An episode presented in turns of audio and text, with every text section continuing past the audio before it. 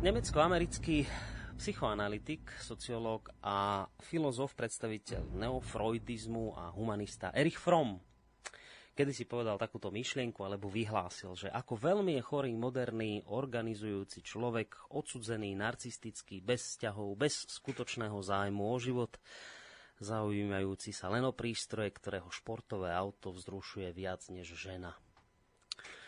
A prepich luxus, pohodlie, vyhasínanie citov, progresívne stupňovanie ľudských potrieb, narastajúca masa konzumentov a bludný kruh stúpajúcej ponuky a dopytu. To sú všetko vraj neklamné črty masovej spoločnosti, ktorá teda obľúbuje konzum a ktorú tak jednoducho dvomi slovami nazývame ako konzumnú alebo konzumná spoločnosť. Našiel som na internete istý, istý odborný článok, konkrétne od Viery Bilasovej, kandidátky vied z Inštitútu filozofia a etiky, ktorá konštatuje, že dnes už je evidentné to, že ľudstvo sa opäť ocitlo na pomyselnej kryžovatke svojich dejín, keď sa zdroje, z ktorých čerpalo svoju sociálnu, morálnu a, morálnu a takisto aj e, duchovnú silu, pre naplnenie vlastných predstav o slobode, spravodlivosti, šťastí, blahobite či láske vyčerpali. No a navyše aj samotné historické skúsenosti ukazujú, že ľudstvo musí neustále hľadať nové zdroje pre vlastné chápanie šťastia, blahobytu či slobody. A Poľsko-britský sociológ židovského pôvodu Zygmunt Bauman diagnostikuje súčasný morálny stav modernej či postmodernej spoločnosti ako morálku bez etiky, či etiku bez morálky. Spoločenská morálka je podľa neho atomizovaná, alebo podľa neho sa atomizovala na morálku bez etiky a na individualizovanú morálku jednotlivcov, ktorí bez ohľadu na morálne potreby a záujmy spoločnosti, generácií a spoločenských skupín sledujú len presadenie svojich egoistických záujmov a potrieb bez ohľadu na záujmy iných a takisto aj bez ohľadu na budúcnosť.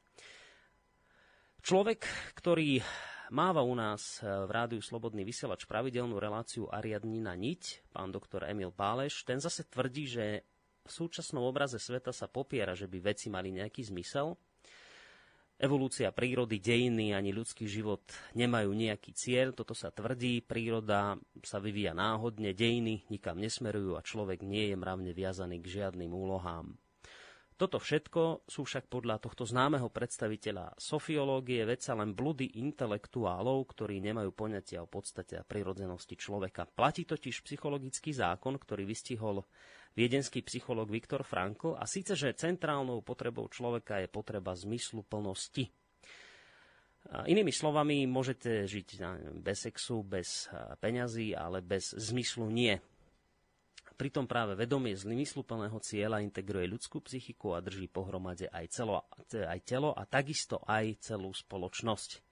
A ako pán Páleš dodáva, bez vyššieho cieľa sa osobnosť mravne rozkladá, či už pomaly alebo rýchlo. A takto platí o jednotlivcovi a takisto to platí aj na celý národ alebo na celú spoločnosť. No a teraz, prečo ja vlastne spomínam tak často v tomto svojom úvode myšlienky múdrych ľudí, ktorí hovorili o etike, hovorili o morálke.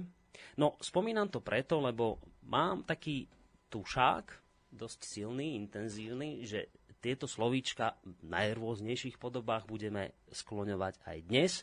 A síce konkrétne v tretej časti relácie, ktorá dostala taký zaujímavý názov, že o slobode v slobodnom rádiu s podtextom o ceste za slobodou v modernom svete, ako si ju nenechať vziať a ako ju rozvíjať. No, a ja som veľmi rád, že cestu z Bratislavy sem ku nám do Banskej Bystrice meral po tretí krát pán doktor Peter Marman, univerzitný psychológ z Filozofickej fakulty Univerzity Komenského. Príjemný dobrý deň vám prajem. Dobrý deň no. všetkým poslucháčom. Tak, vidíte, že som neka- neklamal, netáral, naozaj tu s nami sedí, ja, som, ja sa z toho teším. Kto sa z toho teší? No Boris Koroni v tejto chvíli pri e, mixpúte a takisto aj pri mikrofóne. E, chcem veriť tomu, že opäť nebudeme sami na diskusiu, ktorú o malú chvíľočku, chvíľočku rozohráme, ale že nám v nej pomôžete aj vy. Vlastne už teraz môžete začať písať maily a niektorí to dokonca už poslucháču robili aj pred reláciou, nejaké maily prišli. A tie by som chcel inak v úvode prečítať, lebo kým sa už zahrabeme do problematiky ďalšej, ďalšieho dielu, tak Niektorí tak už urobili a poslali maily. Vy ostatní môžete napísať na studiozavinač.slobodnyvysielac.sk písať takisto môžete aj na Facebooku, no a trošku neskôr vám dáme do pozornosti aj telefónne čísla. Na úvod, ešte pred prečítaním tých niektorých mailov, dvoch, troch, a by som tak zhrnul, ja som si robil odrážky, že čo sme, čo sme tu už spomenuli a vy ešte prípadne potom doplňte, že a, hovorilo sa tu asi, myslím, v tej prvej relácii no, o tom, že o slobode sme začali a o tom, že ju všetci potrebujeme, že sa o nej hovorí, ale dnes je pošliapavaná a sme, ňo, sme o tú slobodu nejakým spôsobom rafinovane oberaní. A hovorili ste o tom, že ale napriek všetkým týmto negatívam, že sme o ňu oberaní, treba o slobodu bojovať, lebo je to veľmi dôležité. A jednou z vecí, ktorá nás o tú slobodu oberá, je práve reklama. To sme začali. No a reklama ako taký masový fenomén, my sme si vlastne rozoberali aj účinky, ako konkrétne na ľudí tá reklama pôsobí. Dávali ste príklady rôznych pracích prostriedkov, alkoholu, čo to robí, aké scenáre tam fungujú. No a vysvetlili ste nám vlastne to, že to funguje, tá reklama na takej hlavne podvedomej úrovni, kde nám vlastne tá reklama spôsobuje to, že nám vytvára záplavu emócií a tie emócie sa potom spoja s konkrétnym výrobkom. Zatiaľ dobre hovorím? Áno, e, reklama vyevokuje e, naše vlastné túžby, tak. emócie ku ním, uh-huh. niekde tak polovedomo až nevedomo. K tomu e, zbudí tú ilúziu, že to súvisí s tým výrobkom. Áno to celé opakuje, zautomatizuje, čím sa to dostáva do nevedomia, dá to v rýchlom slede a veľa. Čiže výsledkom je, že človek si nestihne uvedomiť, že, že tieto dve veci vlastne nesúvisia a na tom je to uh, založené hlavne teda na podmienovaní. A ak by ste teraz nevedeli, že čo hovoríme, lebo možno ste nepočuli tej predošlej diely, tak taký pekný príklad toho bol, že ja neviem, reklama na praci prostriedok, kde sa vždy objaví nejaká šťastná rodinka, uh-huh. že to je teda vždy reklama na praci prostriedok určená hlavne teda ženám, lebo tie perú doma. A teraz tá krásna rodina usporiadaná, vysmiatý manžel, deti behajú, síce ufúlané, ale behajú, deti sú tam. Čistý a nakoniec, domov. Čistý domov, hej. A nakoniec vlastne tá emócia je tá, že, že každá žena túži po usporiadanom rodinnom živote, po tom domove, po teple domova. Ale to teplo domova, ten dobrý pocit z toho, z tej usporiadanosti, ten sa vlastne zviaže s tým pracím prostriedkom a to je úplne taká zvláštnosť, že, že nakoniec ako keby kúpou toho pracieho prostriedku napríklad si kúpim šťastnú domácnosť alebo usporiadané rodinné vzťahy, že takto to nejako funguje na tej podvedomej báze. Tá emocia tam určite zohráva dôležitú rolu, inak by tá reklama, uh, inak by ju tí výrobcovia nerobili. Uh-huh. Uh, ďalej ste, čo máme? Norbert prišiel, že vás vraj nepočuť dobre asi. Tak musíte uh-huh. hovoriť ešte bližšie na mikrofón. Inak nám písali posluchači, že od toho výpadku, lebo mali sme taký výpadok ráno v streamu a že nás vraj slabšie počuť, tak neviem, dúfam, že to bude lepšie. Budeme hovoriť hlasnejšie. Tak. A ďalej ste hovorili, ak, som si dobre spomín, ak si dobre spomínam, že, že reklama uh, mala mať, alebo má mať v prvom rade informatívny charakter, ale žiaľ stala sa nám situácia, že ten informatívny charakter reklamy sa posúva stále viac do úzadia. Ano. A na jeho miesto, na miesto informovania, prichádza manipulovanie práve, reklamou. Práve hra s týmito emóciami vo veľkom. Tak, čiže, čiže už nás reklama nie prioritne informuje, ale prioritne oblbuje. Prioritne manipuluje. Prioritne manipuluje. Dobre. No a my sme sa vlastne tak trošku už začali baviť aj o, o dôsledkoch, aké vlastne toto všetko má na spoločnosť. Aj keď uh-huh. predpokladám, že ešte dnes tom budeme pokračovať, lebo uh, veľa sme toho nepovedali v tej predošlej uh, časti o konkrétnych dôsledkoch na spoločnosť, lebo skôr sme sa potom v tej druhej časti zamerali na to, kam sa reklama bude uberať v budúcnosti, čo teda hrozí. To bola tá personifikácia reklamy. Dobre Personifikovaná reklama. Personifikovaná Tam sme reklama. si vlastne hovorili práve to, že tie dôsledky na tú e, spoločnosť sme si začali ukazovať práve v tom, že, čo, že kam tá reklama ide, lebo my sme si na ňu zvykli. Mm-hmm. A, a to si treba tak ukázať, že, že kam to ide a ten aktuálny stupeň, kde práve tá reklama je, to sme si hovorili, že na začiatku bola tá reklama informatívna, to boli ešte také tie, povedzme, relatívne socialistické e, reklamy aj s takým nádychom ideológie trochu, ale povedzme. Potom prišla tá manipulatívna reklama, ale necielená, billboardy, tlačoviny, televízia, rozhlas, kedy ešte sa to nedalo spárovať s človekom Teraz sme na úrovni tej personalizovanej reklamy, kde či už cez internetové pripojenie, mobil, tablet alebo IP televíziu. Uh, už vlastne tí, tí poskytovateľia reklamy a pripojenia môžu nás spárovať konkrétne na nás, mm. takže to samozrejme využívajú. Ale toto sme čo hovorili, mňa naštvalo že, v ten... Čo, to, to sme si hovorili, že to je ako si tak uh, implicitne akceptované, mm. ale že tam, kde to dobre vidno, je tá reklama, ktorá prichádza v blízkej budúcnosti a to je tá kontinuálna personalizovaná online reklama, kde kľúčové veci budú hrať zrejme hodinky, a okuliare a pomocou biometrie a neustáleho prípojenia tí poskytovateľia reklamy budú vidieť našimi očami, počuť našimi ušami a, a vedieť, čo prežívame. A že hmm. to sa potom zvrhne do toho, že budú prichádzať reklamní ľudia, reklamná architektúra, príroda, kultúra a tak ďalej. Takže budeme nakoniec žiť v jednej veľkej Ja by som reklame. to tak ako len doplnil, lebo vzniklo také, také zdanie, ako keby tá, tie okuliare, že Google Glass, že, že to je prototyp, ktorý je ešte len prototyp, ale to je tak tesne pred tou komerčnou výrobou. A to, čo je v prototypoch, v skutočnosti je o úroveň ďalej, že mm-hmm. Uh, už voj, vojaci majú uh, očné šošovky. Čiže vy už ani nebudete vedieť, že, že niekto má okuliare, že, že či, či on je pripojený alebo nebude pripojený, že to už je vo, v šošovkách. A samozrejme prídu implantáty. Už teraz sme na úrovni, že my vieme nahrad, nahradiť u nevidomých sietnicu oka, tak ešte to zatiaľ na tej úrovni, že rozpoznávajú ako, ako základné svetelné tóny, ale, mm-hmm. Ale už vidia siluety, mm-hmm. ale to, to, to sa zlepší a jednoducho Eh, budú čipy, ktoré budú v nervovej sústave, kde kade. A... No počkajte, čip mi tam musí najskôr niekto dať.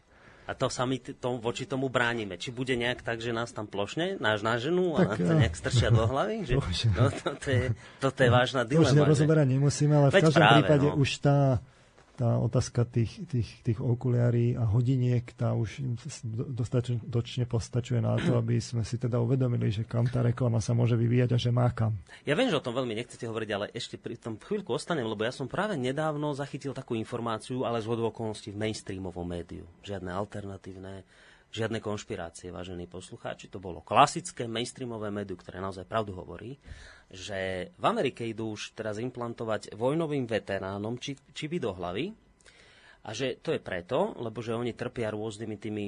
Post, post áno, presne, taký post, posttraumatický stresový syndrom. Tak, tak, tak.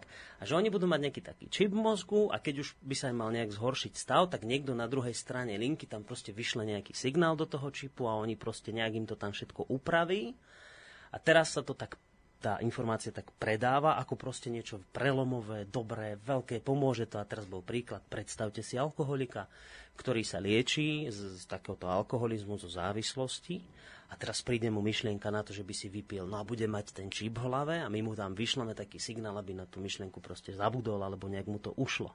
Úžasné, že? že to je paráda, že a teraz si poviete, wow, je, to je výborné, že takto si dajme všetci tie čipy do hlavy, že fajné, nie? To, to je tá marketingová pravda. Teraz si predstavte armádu ľudí, ktorí, ktorí nemajú morálku, lebo im je kontinuálne upravovaná a no. urobia čokoľvek. Hej, tak ano, to... treba si uvedomiť obe tie strany, tak potom, potom je to už zrazu také, také jasnejšie s tou etickou dilemou, že? Áno. Ja sa už len potom bojím, že či keď mi ten čip vypnú, že či už nebudem offline úplne celý, konkrétne, no. Dobre, ale vravíte, že toto sú také veci, ktoré teda sú nejaké prototypy, sietnice, čipy, toto nás čaká v budúcnosti, na to sa treba pripraviť a hovoriť o tom, ale my budeme dnes prioritne opäť o tej reklame. A ešte jednu vec ste v tej relácii spomenuli ku koncu, No a tiež taká pekná téma, veľmi zaujímavá debata, o ktorej teda ja by som ešte rád pokračoval, lebo je to veľmi dôležité. A síce keď ste hovorili o tom, že dnes asi ťažko by ste našli odborníka, psychológa alebo psychiatra, ktorý by vám povedal, že reklama má dobré dopady na zdravie vnútorné, na psychické zdravie človeka, že to nie je nič nejaké, ja neviem, zdraviu prospešné, ale napriek tomu, že teda že tieto vplyvy na naše, ja neviem, na, na, na manipulovanie človeka sú evidentné, že napriek tomu sa o tom nejak v médiách nehovorí, a tam ste už teda rozohrali tú potom partiu s tým, že, že tam ste už rovno povedali, že preto sa v médiách o tom nehovorí, lebo médiá sú financované práve z reklamy, čiže inými slovami, keby médiá kritizovali reklamu a vôbec reklamný biznis a tieto veci, no tak e, jednoducho povedané by e, šéf takého rádia, šéf takého periodika a spolu s ním aj všetci ostatní redaktori skrátka nemali peniaze na výplaty. Takže médiá si takýto, takýto krok dovoliť nemôžu. Hej, tak som to nejako zachytil. Hovorili sme si konkrétne, že že aj keby uh, vlastne novinár neveril, uh, že ako je to s tou psychológiou tej reklamy, tak môže si overiť veľmi jednoduchú jazykovú analýzu, že si otvorí tie učebnice marketingovej komunikácie, prípadne psychológie reklamy a teraz tam nájde také tie výrazy, že sa tam plánuje vyvolanie, ovplyvnenie emócií, preferencií, sympatí, zmena, ovplyvnenie názorov a presvedčení, stimulácia, usmernenia, správania. Skrátka, práve tie slovné spojenia, ktoré by v akomkoľvek inom texte boli jasne e, vyhodnotené čiste jazykovo, ani nemusím rozumieť ten obsah, že, že sa tam manipuluje vo veľkom. Mm-hmm. A musel by jednoducho ten novinár na to, že, že my čelíme masovému masírovaniu mozgov, doslova do písmena, a opäť si uvedomujem, ako to znie, ala 30. roky, Akurát, že my z neznámych príčin predpokladáme, že keď ide o predaj výrobkov, že to nemá následky na spoločnosť. Mm-hmm. No a e, tomu by som sa rád dneska dostal. No vidíte, ako sme sa pekne k tomu premostili. S tým ale, že ešte e, tam tí, tie, tie médiá samozrejme sa na tom masírovaní podielajú a v tom sú v konflikte záujmov a hrubo porušujú svoj vlastný kódex mm-hmm. novinársky. Čiže e, tak, taký záver je, že že novinári z mienkotvorných médií, keďže sú všetky financované z, z, z, z, z dôležitej časti reklamou, nepomôžu v tomto probléme. Naopak, keď pôjde do tuhého, tak budú, budú vázali e, jednoducho výrobcov. A, Čiže budú kopať za reklamných zadávateľov. A ešte, ešte v skutočnosti budú prinútení mm. k tomu, aby, aby, aby tú pravdu zamlčali a, a budú bojovať proti tomu. Mm-hmm. Rád by som veril opaku, ale tá, tie siločiary nepustia, že že ako to vlastne je v realite, že to budú vykladať inak. Mm-hmm. V skutočnosti, na mainstreamové médiá sa teda veľmi spoliehať nemôžeme v tomto smere. Na všetky, ktoré žijú z reklamy, sa mm-hmm. spoliehať v tomto smere jednoducho nemôžeme, pretože mm-hmm. tá realita je taká, že, že reklama opustila rámec informovania, je nevyžiadaná, nanocuje sa, je manipulatívna, oberá ľudí o slobodu, vytvára svoj vlastný pseudosvet, je protikultúrna, protiumelecká, celé reklamy sú protispoločenské. Takto sme si to zhrnuli v druhej časti. Mm-hmm. Keď uh, chce niekto vedieť samozrejme detaily, tak nech si vypočuje tú, z archívu tú, tú, tú časť. Uh, ja by som dneska rád vlastne prišiel k tomu, že by som to tak rozvinul. Hlavne to, že prečo sú tie ciele reklamy protispoločenské. Uh-huh. A aké to má teda na tú celú spoločnosť dopad. Tak. že tú, tú reklamu máme, ale ja vás ešte trošku pribrzdím v tomto vašom rozlete, lebo dostal som tu taký mail a myslím si, že to by som mohol prečítať v úvode. Napísal Martin z Bratislavy tam od vás, že, že zdraví, mám na pána Marmana jednu otázku mimo témy. Poprvé, že teda ako hodnotia vaše pôsobenie v slobodnom vysielači ľudia z vášho okolia, napríklad na fakulte? Zaujíma ma to, lebo po návšteve Richarda Sulika v Slobodnom vysielači sa na neho nezniesla značná vlna kritiky. Ľudia, ktorí ho na jeho facebookovej stránke kritizovali, však nevedeli napísať žiadnu konštruktívnu výhradu. Zjavne teda netušia, na akých princípoch Slobodný vysielač funguje a zrejme ani poriadne nevedia, čo vysiela. Ako to vidia ľudia vo vašom okolí? No, popravde povedané, e, ja osobne to neriešim. Hm, ešte sa o tom asi moc veľa nevie, ale, ale z toho, čo hovorím, práve o tej reklame, čo som doteraz povedal a čo ešte poviem, e, je zrejme, že do, do média, kde, ktoré žije z reklamy, by som toto prísť jednoducho povedať nemohol. Mm-hmm. A keďže to pociťujem ako dôležitú tému spoločenskú, fakt veľmi dôležitú, jednu z top tém, tak jednoducho využijem každú možnosť, ktorá sa v tomto smere ponúka. Čiže keď ma no, niekam pozvú do iného média a dajú k tomu adekvátny čas, aby sa mohli vysvetliť naozaj tie veci a nie len tak povrchne, tak ja to veľmi rád urobím. Uh-huh. Slobodný vysielač mi tú šancu dal, aj priestor, takže uh, ja dúfam, že keď si niekto vypočuje tie časti, tak pochopí tú, tú motiváciu a a zistí, že, že inde by som jednoducho túto, mm-hmm. túto šancu nemohol dostať. Mm, to je vlastne logika veci, že ak je niekto platený do značnej miery z, z reklamy, tak asi by bol problém tam pustiť človeka, ktorý im kritizuje reklamu a tým pádom by mohli nedostať na výplaty. Tak to je také celkom jednoducho pochopiteľné, ale tam sa poslucháč pýtal aj na to, že čo u vás na akademickej pôde na to hovoria. Sú tam nejaké ohlasy, alebo ani zatiaľ ste... Ne, ne, ja myslím, že to povedomie ešte o slobodnom vysielači není také, také že zatiaľ je toto dobré. Rozšírené, ale... Ale môže sa objaviť, rátate s tým. Budem to vyhodnocovať potom ako klebety, ale prečo by to malo byť smerodajné? Ako nenálepkujme. Hmm. Uh, fakt je dôležité to, čo hovorím a nie kde to hovorím. Držme sa vlastne toho problému a Mm. Asi takto by som to bral. Dobre, no ja predpokladám, že keď sa povedomie o slobodnom vysielači rozšíri, tak budete toto asi svojim kolegom vysvetľovať. Sami sa Priebežne budeme monitorovať a vyhodnocovať. Dobre, otázka číslo 2, tá sa už týka práve toho, čo sme rozoberali v tých predošlých dieloch.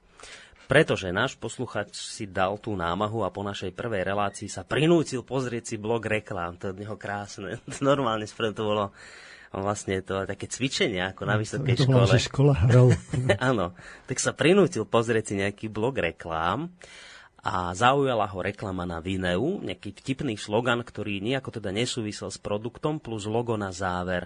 A teraz píše, že pozerala tú reklamu aj manželka a zaujímavé bolo, že po reklame si nevedela spomenúť, na aký produkt tá reklama bola, zostal jej iba ten vtip. No a teraz sa pýta poslucháč, či vôbec takáto reklama je nejakým spôsobom účinná. Alebo tomu mám rozumieť tak, že si to človek pozrie, zasmeje sa, vyplaví sa endorfín a celé sa to v podvedomí zlepí s tým logom a potom v hypermarkete sa pri pohľade na logo obnoví príjemná asociácia a produkt sa automaticky vkladá do košíka? Hm. A, a, pamäť, vybavovanie z pamäti funguje kontextuálne. Čiže vy dokonca ani nemusíte vedieť, že si niečo pamätáte a vy si to pamätáte až v nejakom kontexte, keď je tá, ten kontext podobný, mm-hmm. ako keď, keď prebiehalo ukladanie do pamäti. Čiže e, to, že si manželka nepamätala, e, že o čom tá reklama bola, to není také dôležité v tom momente. To dôležité je, že keď príde ten kontext, že ona uvidí tú, tú, tú výnevu a bude v tom obchode, vtedy jej to môže sa vybaviť z pamäti, lebo Aha. to nie je až tak dôležité, že či ona vie, o čom, o čom, že aký výrobok to bol alebo nie. Dôležité je, že tam pri tom vybavovaní v tom novom kontexte jednoducho zohrá svoju ro- rolu nevedomie. Čiže nás častokrát napadnú veci, ktoré nevieme, prečo nás napadli. Máme mm-hmm. pocit deja vu napríklad. No, no, no, no, no, no. Alebo vás zrazu napadne poč- uprostred dňa niečo, čo čo sa vám snívalo a vy ste si ani nemusel pamätať, že sa vám to snívalo. A keď si spomeniete, tak zistíte, že áno, ale ten kontext bol vlastne ten istý, tak to umožnilo vyplavenie tej, mm-hmm. tej spomienky, vybavenie. Hej? Čiže z tohto pohľadu naozaj to nie je dôležité. E, ale samozrejme tiež to neznamená, že ona dá tú videu hneď do košíka. Jednoducho, ak sa jej to páčilo, tak sa zvyšuje tá pravdepodobnosť, že že si potom môže dokonca povedať a nebude vedieť prečo, že a prečo by som ja vlastne tú vineu nevyskúšala. Uh-huh. Hej? A to je presne to, čo stačí v tom masovom meritku. E, to je niečo, čo rozhoduje o predajoch. Takže keď sa poslucháč pýta, že je vôbec takáto reklama účinná? Tak odpovedí je. Je. Je. Aj, je. Keď si ten konte- aj keď si teda ten príbeh nepamätáte, respektíve nepamätáte si, na aký konkrétny výrobok to bolo, ale už sa tam niečo, zase raz to použijeme to slovičko zadrátovalo v podvedomí a môže to v tom hypermarkete vyskočiť, keď to tam zbadáte. Takže to je účinné. Dobre. A už iba jeden mail, ten sa bude tak trošku ešte týkať toho, čo ste hovorili pred touto, e, čo sme hovorili pred týmto, uh, konkrétne o slobodnom vysielači, lebo jeden poslucháč nám napísal samozrejme v dobrom takúto vec a ja by som chcel od vás na to fakt počuť názor. Bude to aj pre neho dôležité, aj pre nás tu ľudí pracujúcich. Uh, napísal nám takúto vec, že chcel by nám nadhodiť takú tému reklama v slobodnom vysielači a smerovanie tohto rádia. K tomu smerovaniu nepôjdeme, ale ostaneme len pri tej reklame. Hovorí. Ako od vás samotných často zaznieva, nič nie je iba čierno-biele, skúste tento pohľad uplatniť aj v rámci inzercie alebo reklamy. Nevyznám sa v tom, ale laicky to vidím približne takto. Udržať nezávislosť média podľa vás znamená neprijať sponzoring za cenu ovplyvňovania obsahu. To akože znamená, že ktokoľvek, kto má záujem reklamovať svoj produkt v nejakom médiu, má právo či snahu ovplyvňovať jeho obsah?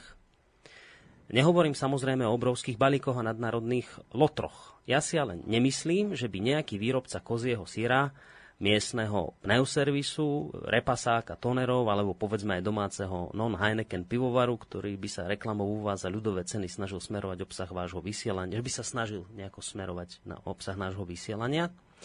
Veď všetko sa dá vopred dohodnúť, či upraviť v nejakej dohode, či zmluve, ak chcete zasahovať do obsahu, tak dovidenia nemáme záujem. Ak chce niekto len v pohodičke zainzerovať a obsah vysielania ho nejako netrápi, tak prečo nedať takúto možnosť? Čo vy na to? Podľa mňa to nie je čierno-biele. Áno, je to samozrejme iné, ale tu si treba uvedomiť, že nejde to najdôležitejšie ovplyvňovanie sa nedieje cez to, že by niekto prišiel a povedal. Ani, ani uh, mediálni magnáti neprídu, tí samotní veľkí politici neprídu do, reak- do redakcie a nepovedia, veď to sa takto dneska nedieje. Mm. Uh, ale tu v skutočnosti ide úplne niečo iné a to o tom by som rád dneska hovoril, že uh, keď ja uh, uverejním tú reklamu, tak ja podporujem ten prúd, ten, celý ten, celú tú mašinériu mm-hmm. a to má zásadné dopady na spoločnosť. Čiže toto by sme si dnes mali povedať, aby sme si potom mohli vyhodnotiť, eh, že ako to naozaj je.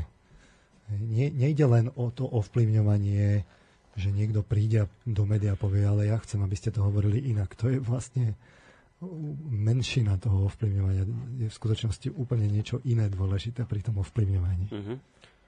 Dobre, a ešte dočítam to, tuto mi kolega doniesol, že ešte tam je e, ďalšie veci dôležité. Už som myslel, že sa to týka toho smerovania, ale ďalej píše, že a to vôbec nehovorím preto, že by som mal problém podporiť vás. Nemám síce čas denne či týždenne posielať nejaké drobné, ale sám pre seba to beriem povedzme ako štvrťročné predplatné mojich obľúbených relácií a pošlem raz za čas nejakých 50 či 70 eur.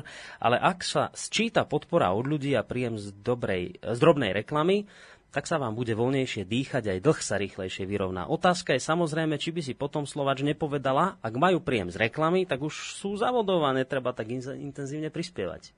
Veď toto, že tam je dôležité to, že tá reklama eh, jednoducho ten postoj musí byť principiálny. Uh-huh. Na to sa ľahko zvykne, že tu je nejaký bočný príjem, ale to je, to je v skutočnosti pasca. Je to. Uh-huh. Takže Uzavrieme to konštatovaním, že slobodný vysielač môže ostať slobodným naozaj len vtedy, pokiaľ bude intenzívne odmietať akékoľvek financie z reklamy, inzercie, čohokoľvek.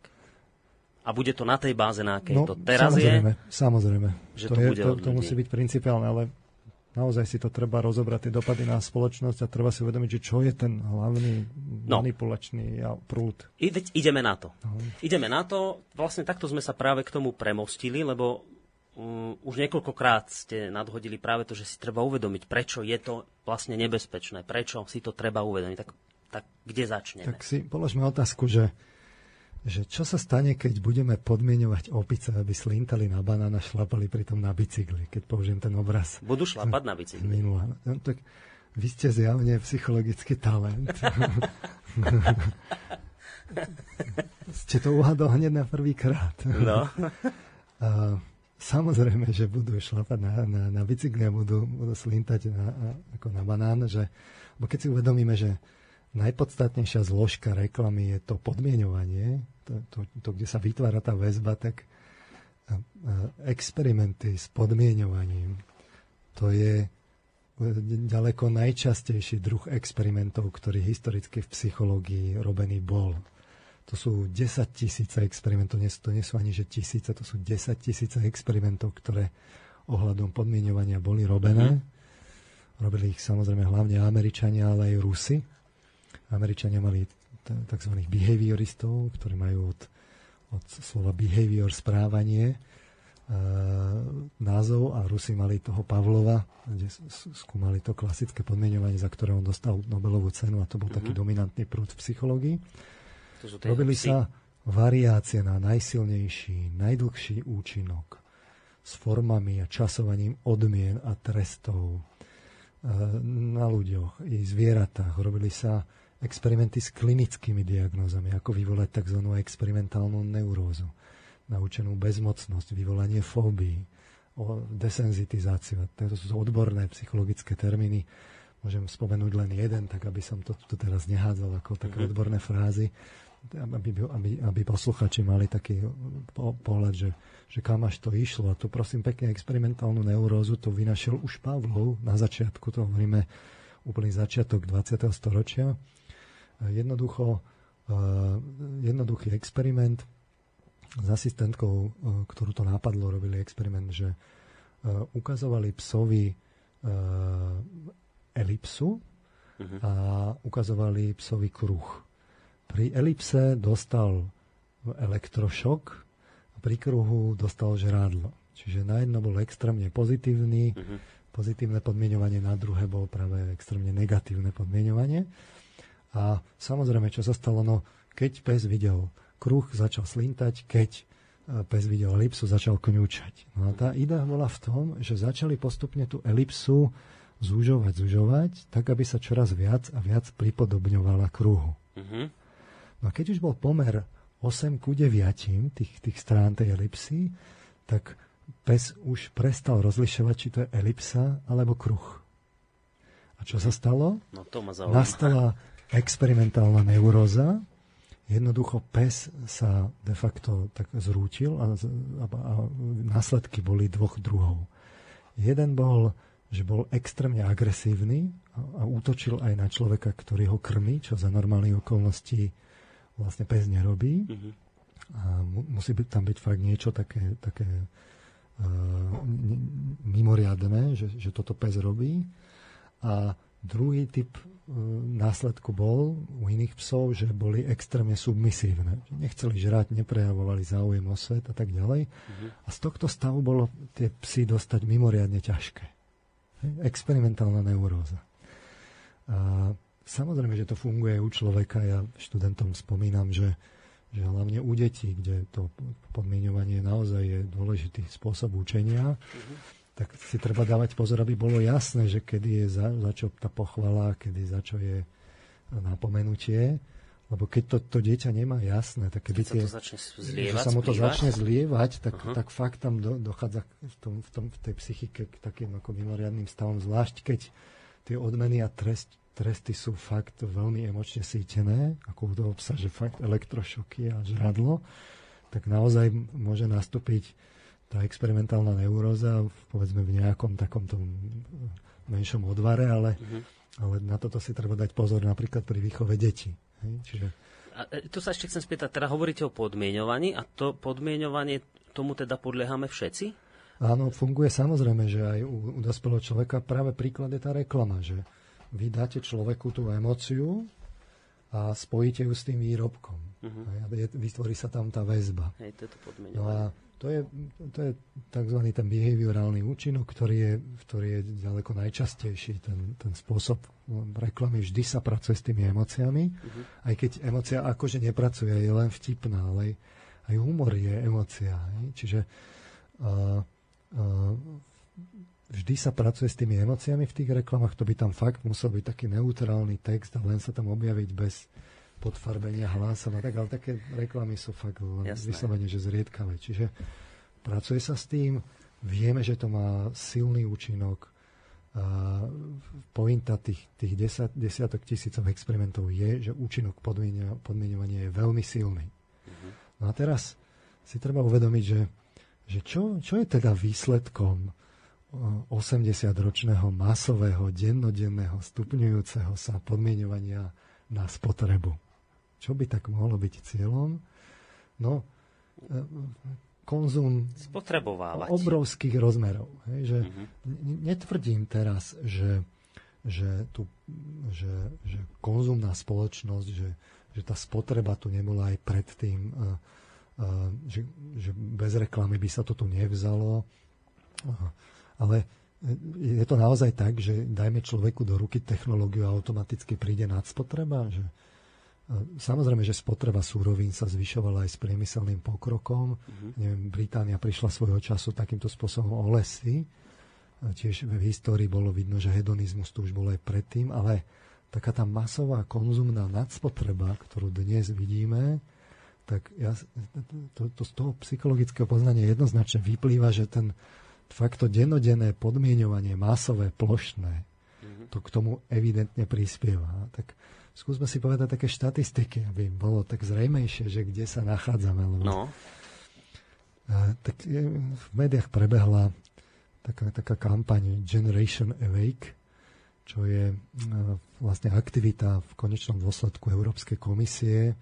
Môže, je to na stránke, má to vlastnú stránku, tu keď si človek nalistuje, tuším to Generation Awake EU, nie som si teraz istý, ale dá sa to samozrejme vyhľadať.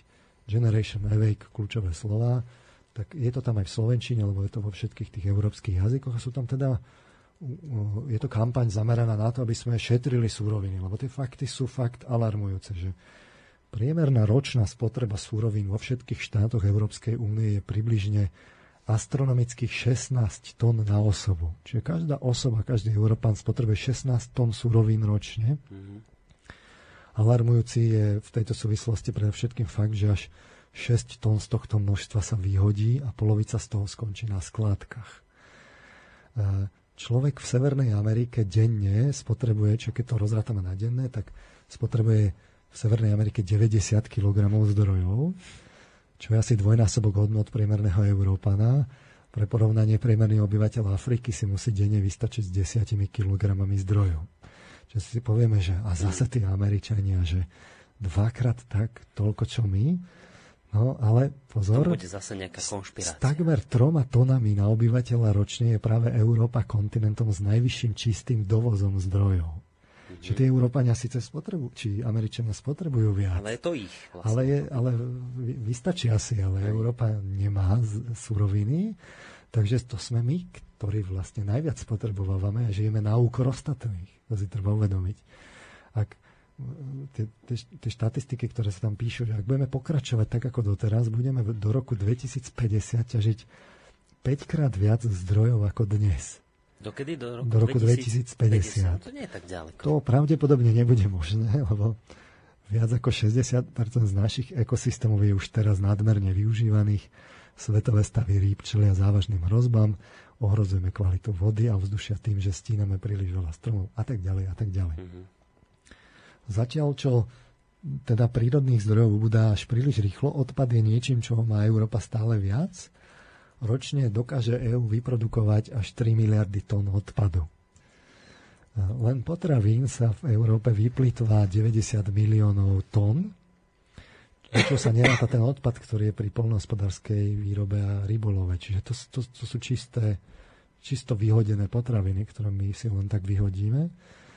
Čo sa týka plastov, podľa väčšiny odhadov výroba plastov spotrebováva obrovský objem fosílnych palív, asi 8% svetovej produkcie ropy. Čiže ak si na budúce rozbalíte úžasný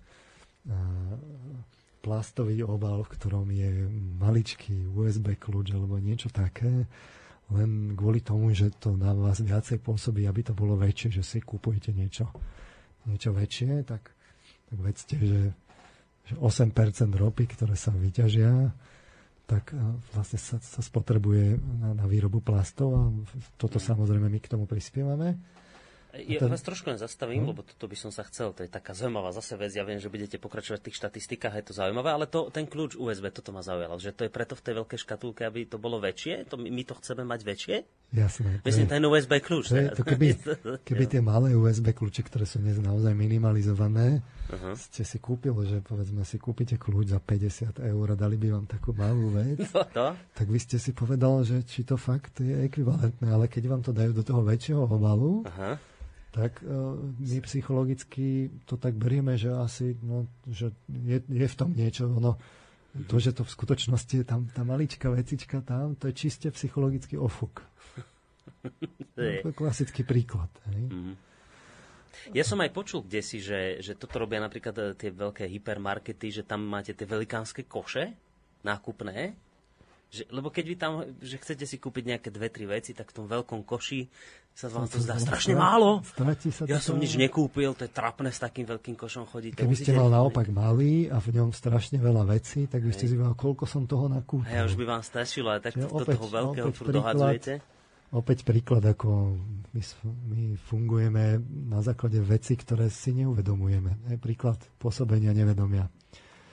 Čiže ten, tá, ten nárast tej produkcie plastov zrástol z 1,5 milióna tón v roku 1950 na 288 miliónov tón v roku 2012. Na dve, sk- z 1,5 milióna na 288 v priebehu 62 rokov.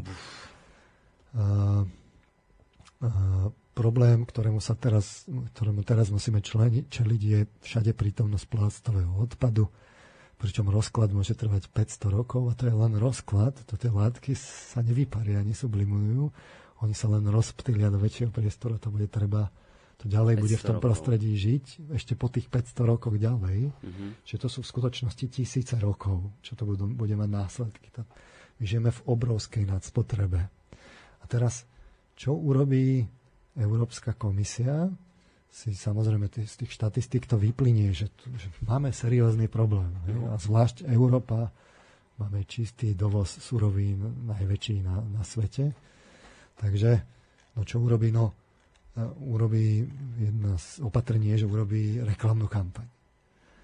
Ale to si treba uvedomiť, že to je ako nosiť drevo do lesa, že to je ako keby ste prišiel do, do reťazca, ktorý žije z toho, že dáva nekvalitné e, potraviny a, a vy tam vylepíte maličku reklamu, že, že, že, je, že, že ľudia by mali jesť kvalitné potraviny, hej, no. že, že biopotraviny. No tak e, to je síce pekné, ale vy ste podporil ten, ten reťazec. Hej, mm-hmm. čiže, čiže je jednoduché riešenie a teraz ešte na tú, na tú reklamnú kampaň sa vyložilo, vynaložilo určite niekoľko miliónov eur v skutočnosti je, je oveľa jednoduchšie a priamočiarejšie riešenie, ako okamžite dostať výsledok, že urobiť fakt reguláciu reklamy. Nie? Však no. keď no. to má teda ten účinok, takýto máš masový a plošný a nepochybne to prispieva k tomu konzumu podľa psychologického poznania. Je to manipulatívne, môžu si to hovoriť novinári všetci tí výrobcovia to majú spočítané, tak je to mhm. nepochybné hneď z viacerých strán. No tak, tak ju teda obmedzme, že však chceme teda vyriešiť otázku trvalej udržateľnosti, ktorá, ktorá je dra, dra, dramatická, no tak ju obmedzme. Nie? Že to, to, to by bol ten logický krok. Máme riešenie, obmedzíme reklamu. Že, Jasné. Tak môžeme urobiť dokonca experiment, že jednoducho uh, urobíme plošný experiment, že, že vyhlásime, že na týždeň nepôjde žiadna reklama, mm-hmm. že budeme mať Týždeň svetov... reklamného vákua. Týždeň reklamného vákua, že? A teraz, teraz si spočítame z tých štatistík, ako urobíme to fakt plošne, aby to bolo, aby to bolo precízne, že okolko, okolko menej bude nákupov, že ako sa to prejaví v spotrebe. Mm-hmm. Hej? No tak No, no hádajme, že aký bude výsledok. No teda Či... by sme asi menej teda kupovali. No kupovali by sme menej. Čiže, čiže môžeme to ako naozaj že pristúpiť k regulácii. Práve naopak, že už sme tu hovorili ten príklad, že keď e, politici hovoria, že šetríme, lebo bola dlhová kríza e, a teraz tá, tá, tá, tá reklamy narastá, tak Eh, čo bude, že kto, kto bude silnejší, to sme si hovorili. No tak položme si dneska inú otázku, že, že či teda môže politici vôbec takéto prehlásenie alebo opatrenie urobiť. Už u tých novinárov sme videli, že, že nemôžu. Že, že nemôžu, tak Skúsme si zase urobiť mentálny experiment. experiment. A ešte pred ním vás trošku zastavím pre jednej veci. Čiže vy ste hovorili, že už v minulosti sa ukázalo, že podmienovanie funguje na zvieratách, robili sa pokusy, robili sa na ľuďoch. Jasne. Funguje, funguje, funguje. Funguje. A teraz, že, takže, takže iba, iba na doplnenie, takže uh, podmienili nám, ľuďom, aby sme viacej kupovali v reklamách? Že, že reklamy môžu za to, že dnes je taká spotreba, aká je. Dobre tak, som to pochopil, že toto sa podmienilo reklamou? reklama nebude jediný faktor, že prečo my kupujeme. Uh-huh. Lebo to vidno z toho historicky, že, že tá spotreba stúpala, aj keď nebola ešte reklama. Ale nepochybne je to jeden z dominantných faktorov, ktorý prispieva k zvyšovaniu tej spotreby. Uh-huh. To, že máme naozaj tú konzumnú spoločnosť, tak t- teraz môžeme vlastne hádať, že, že koľko to presne je, že aký veľký ten vplyv je. Uh-huh. Ale určite z toho psychologického poznania vyplýva, že ten vplyv tam je.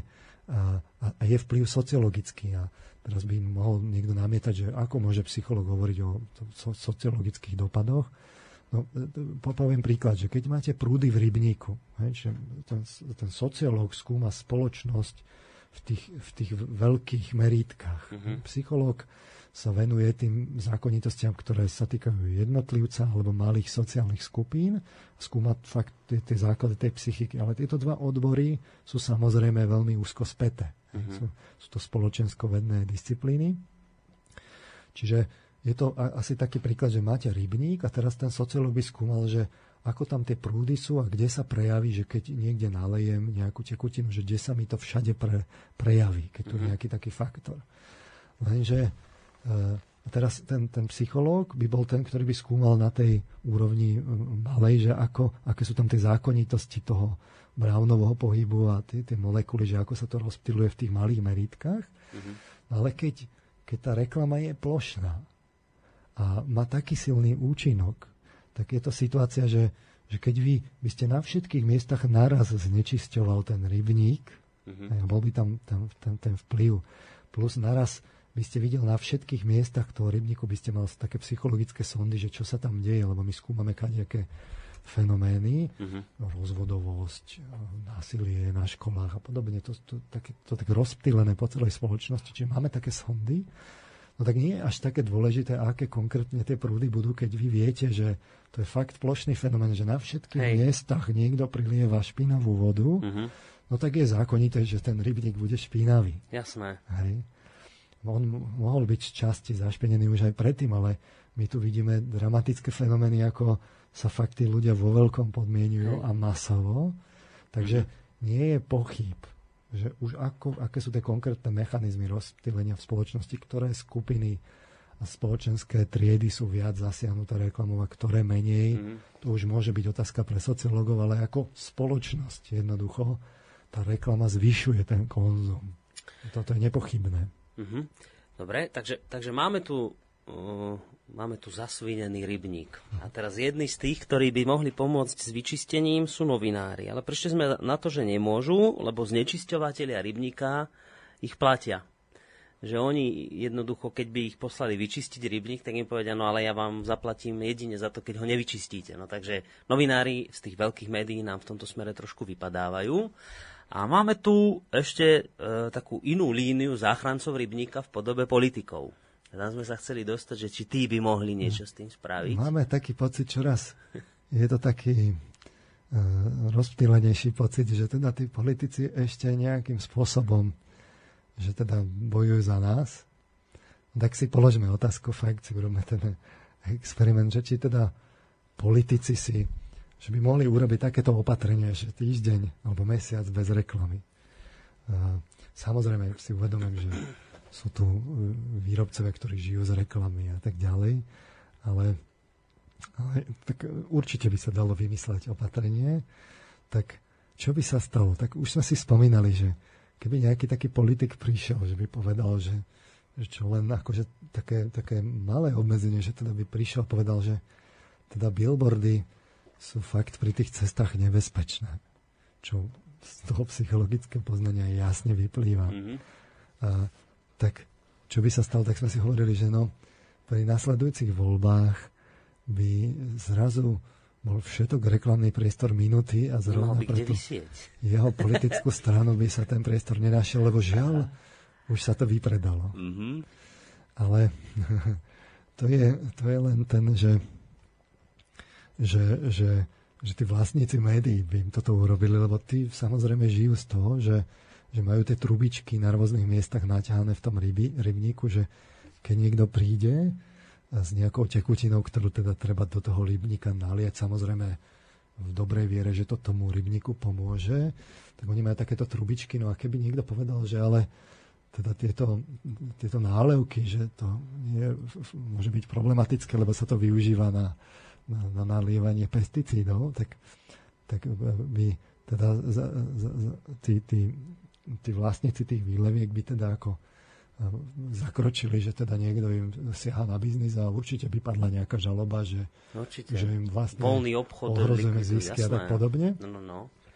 no ale to by neboli jediní. Samozrejme, že tam by hneď prišli tí hlavní hráči, uh, a síce tí korporáti a priemyselníci.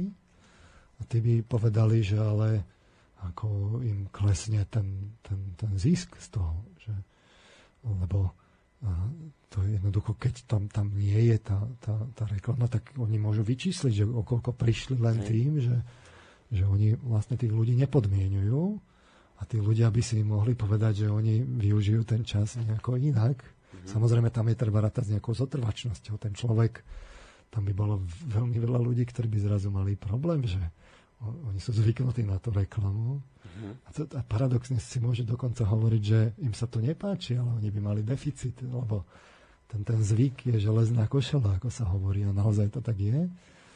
Čiže hneď by sa ozvali teda tí, tí, tí korporáti, že ale pozor, pozor, že, že ale my tu financujeme vaše kampane a teda keď toto, tak by zavolali tým politikom a povedali by, že ale tak my tu teda vytvárame HDP v takom a v takom rozsahu a vy nám toto teda idete urobiť. Takýto úder pod pás. Takýto úder pod pás, tak, eh, tak si to rozmyslíte, lebo, lebo naozaj by to s tou, s tou podporou tých reklamných kampaní Museli by sme sa brániť. Bolo by to možno problematické. Uh-huh.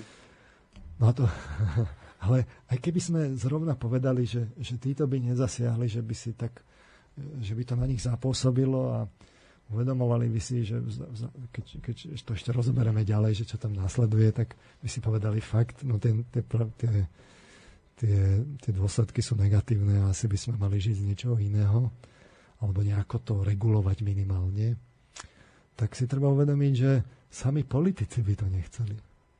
A prečo? No, lebo oni využívajú jednak tie kanály, Mm-hmm. Ale hlavne používajú tie metódy.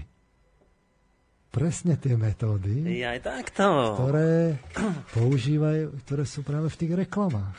Aha. Čiže oni potrebujú pôsobiť masovo. A, po, po, a so všetkými tými fintami. Mm-hmm. A samozrejme, že aj pôsobia. Čiže aj keby, aj keby, aj keby zrovna tí, tí, tí vlastníci tých médií a tí priemyselníci povedali, že dobre, že pristúpime k nejakým opatreniam a mm-hmm. fakt zlepšíme ten etický kódex reklamy. To sme si minulý nepovedali, ale ten etický kódex, on je vlastne nepoužiteľný, on je rozsiahly. No, idem okno zavrieť. Rozsiahly.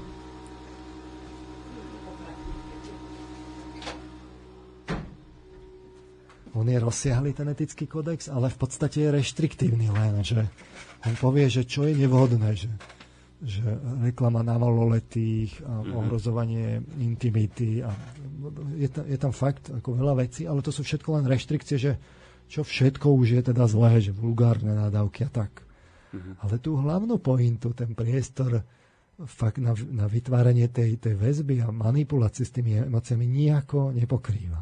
Mm-hmm. Čiže ten etický kodex reklamy, napriek tomu, že budí zdanie, že, že nejakým spôsobom je záväzný pre ten pre ten priemysel reklamný, on, on je vlastne nepoužiteľný. Nepoužiteľný, on, hej. On len fakt odfiltruje vulgarizmy vyslovené mm-hmm. a ale nejde po podstate, ale tu, tak to poviem, že tu, tu, tu tie jemné nuancy tej manipulácie vôbec, ale vôbec nepostihuje. Mm-hmm. A, a, takže tí politici, oni by boli nakoniec tí, ktorí, lebo oni to používajú. To si treba uvedomiť my sme od 90. rokov svedkami toho, že a je, to, je ten trend badať aj na západe. A, povedzme, jeden z takých milníkov bolo zvolenie Ronalda Reagana, čo bol vlastne herec. Mm-hmm. Ako, ja to nechcem samozrejme dehonestovať, ale bol to taký kvalitatívny milník a s nejakým časovým odstupom je to badať aj u nás. A proste z politiky sa stáva show business. Hej, hej, je to, to je vidno, že, že, že čoraz väčšiu a väčšiu rolu hrajú hovorcovia a vlastne ministri sú vo svojej podstate čoraz viac a viac vlastne mediálni marketéri, čoraz menej a menej tí výkonní ľudia. A to je samozrejme v každej garnitúre rôzne, aj nie sú, nie je rezort ako rezort, ale, ale ten, ten globálny trend, ako ide čas, ten je tam badať. A tí politici majú nastúpenú líniu a, a ten, kto dneska nepoužíva tie marketingové finty, ten, to je mŕtva strana. A to si stačí naozaj prečítať nejaké blogy na tom smečku, povedzme vrtieť psom a tam sú, je kopec takých fint, ktoré sa jednoducho používajú. Čiže to, to je vidno, že, že politici sú odoberatelia a, a naozaj tie úspešné strany to dnes vo veľkom používajú. Čiže, čiže, musia. čiže politikov školia rovnakí mágovia, rovnakí v úvodzovkách, myslím, rovnakí mágovia ako, a, ako, ro, ako tí, ktorí robia reklamy? Presne tak. Tí, čo ro, vedú kampaň. Hej. Uh-huh. To sú tí, ktorí sú tí mágovia. Čiže to si len stačí povedať, spýtať sa, že kto vedie kampaň. A to sú tí, ktorí to, ktorí to jednoducho uh, používajú a musia používať, lebo to používajú všetci, čiže, čiže to, to už je dneska realita. Čiže ešte to priťahne za vlasy, že prídem za takýmto mágom a poviem mu, že vieš čo, teraz tento týždeň potrebujem e, dostať do predaja e, práci prostriedok zhruba o dva mesiace prezidenta do úradu. Tak tie prostriedky budú veľmi podobné. Samozrejme sa povie iná cieľová skupina, ale, ale čo sa týka spôsobu práce s tou masou, tak to, to, to sa nejako nelíši. Tro, trochu jemne, že no, potrebujete vzbudiť trochu viacej takého toho zdania, že, že riešite globálne problémy a tak, ale mm-hmm. v skutočnosti e, veľká časť politiky je dnes pohrávanie sa s emóciami. A zase to bude presne pri tom istom ako pri tom pracom prostriedku, že si e, spojím emóciu s niečím, čo vôbec nie no, my si povieme, my si povieme také tie, tie niektoré z tých budúcich častí blízkych si povieme také tie hlavné finty. Mm-hmm ale to dneska naozaj si stačí pozrieť tie blogy a tam, tam tie finty vidíte deň čo deň, uh-huh. sú komentované dokonca. A naozaj aj takým ako fakt vidno, že zorientovaný, povedzme, ten vrteť psom, to je, to je vidieť, že, že to uh, robí človek alebo ľudia, ktorí sa v tom vyznajú. Uh-huh. Dobre, takže, takže môžeme skonštatovať na záver asi toto, tejto úvodnej hodinovky, že že ak by, sme, ak by sa teraz nejaká spontánna reakcia poslucháčov po tejto relácie strhla, relácii, že teda chceli by urobiť týždeň med, me, reklamného vákua a začali by spisovať petíciu za takýto týždeň, tak e, politikov by týmto veľmi nepotešili. Politici by to urobili jedine vtedy, keď by boli donútení masou, že by to fakt začalo byť v ich štatistikách, čo, čo si robia priebežne tie prieskumy, že by tam videli, že percentuálne nárasty, tak keby toto uh, začalo byť uh, viditeľné v tých, tých, tých sociologických prieskumoch, tak vtedy by to jednoducho by si povedali, že no, musíme to robiť, ale aj tak by to bola samovražda, lebo jedna vec je mať tú popularitu a druhá vec je, že ten politik potrebuje mať vzťah s médiami a potrebuje mať vzťah s priemyselníkmi a títo, títo vytvárajú takú silnú troj, trojalianciu. Hej, za chvíľu budem hovoriť o tom, že uh, mal takú prezentáciu uh, Tom Nicholson, tak ako sa tam zamýšľal nad tým v tej prezentácii, je to stiahnutelné na nete. On to volá, že elity. Mm-hmm. Takže jednoducho taký politik dobre, aj keby mu to začalo stúpať v tých, tých preferenciách a začal by s tým operovať, uh-huh. tak samozrejme, že by mal proti sebe elity. A teraz je otázka, že kto dnes je vlastne silnejší, či uh-huh. občania alebo elity, že ako to vlastne je. Ale faktom je, že toto určite by nebol boj na, na, na ako také, že na krátke trate, ako Hej. sa hovorí.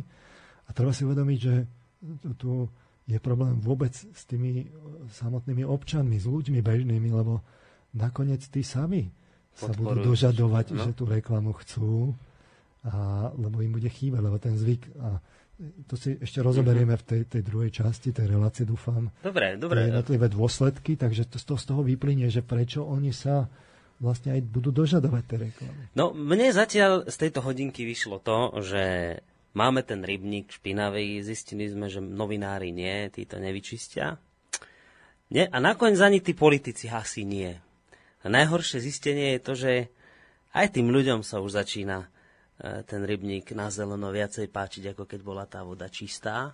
A tak prilievajú aj sami tí ľudia tú farbu do toho rybníka, lebo si už na tú zelenú zvykli. Takto mi to momentálne vychádza. Dáme si takú malú hudobnú prestávočku a, po nej sa prihlásime opäť.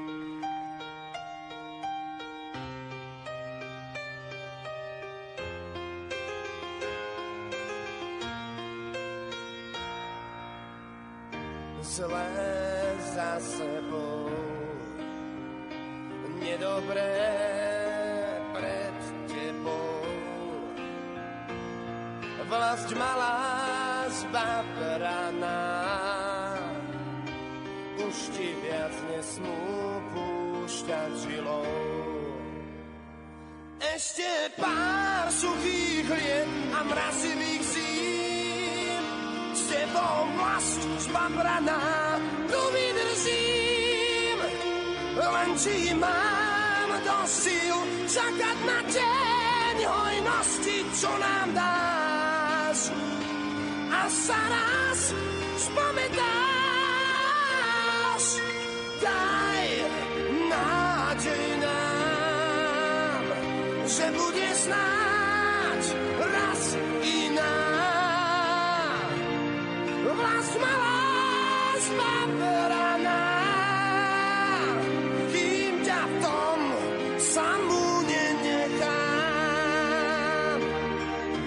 Ako kalejník ťa nosím na reťazi nádeje, som tvoj verný, neverný syn, dočkám sa či nie.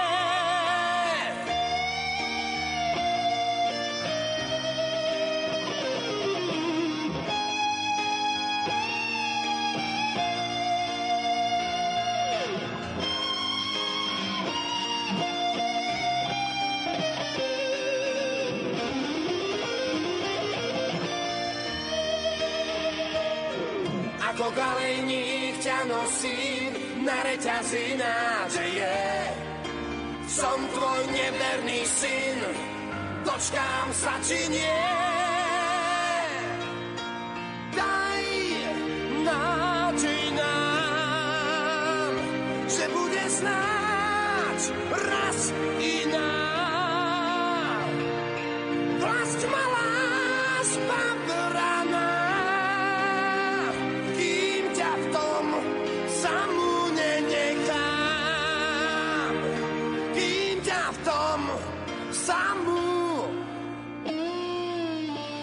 No, verím, že toto si hovoríte mnohí z vás, že už máte toho plné zuby a nie každý má až taký, takú veľkú výdrž tu ostať, sú aj takí, ktorí odišli.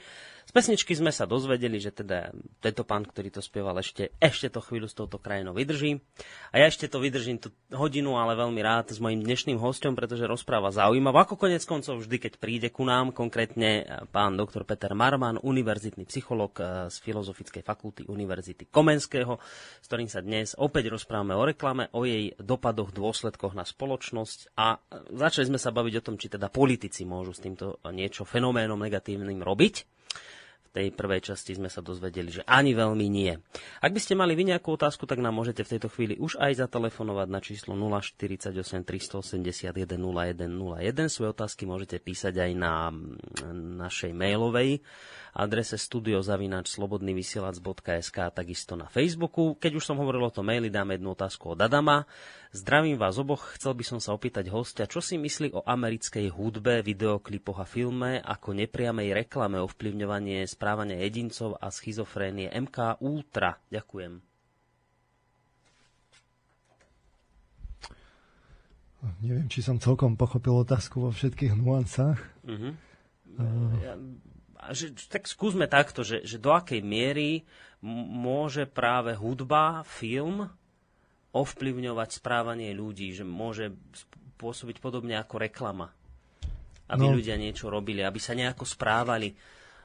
Samozrejme, Často boli napríklad, viem, že americké filmy obviňované z toho, že vždy sa tam niečo také vhodí do toho filmu, aby taký patriotizmus vzbudil ten film v divákoch a potom divák si pozrie ten film a americká armáda najlepšia na svete, Američania najsprávnejší na svete. A viete, že také niečo, či to takýmto spôsobom funguje vo filmoch a takéto podmienovanie v hudbe? To si celkom dobrý ilustratívny príklad je, keď si človek pozrie film Thank you for smoking, vrele odporúčam, to je práve o takom človeku, ktorý bol obhajcom tabakových koncernov, že aké sú tie finty, ktoré sa používajú.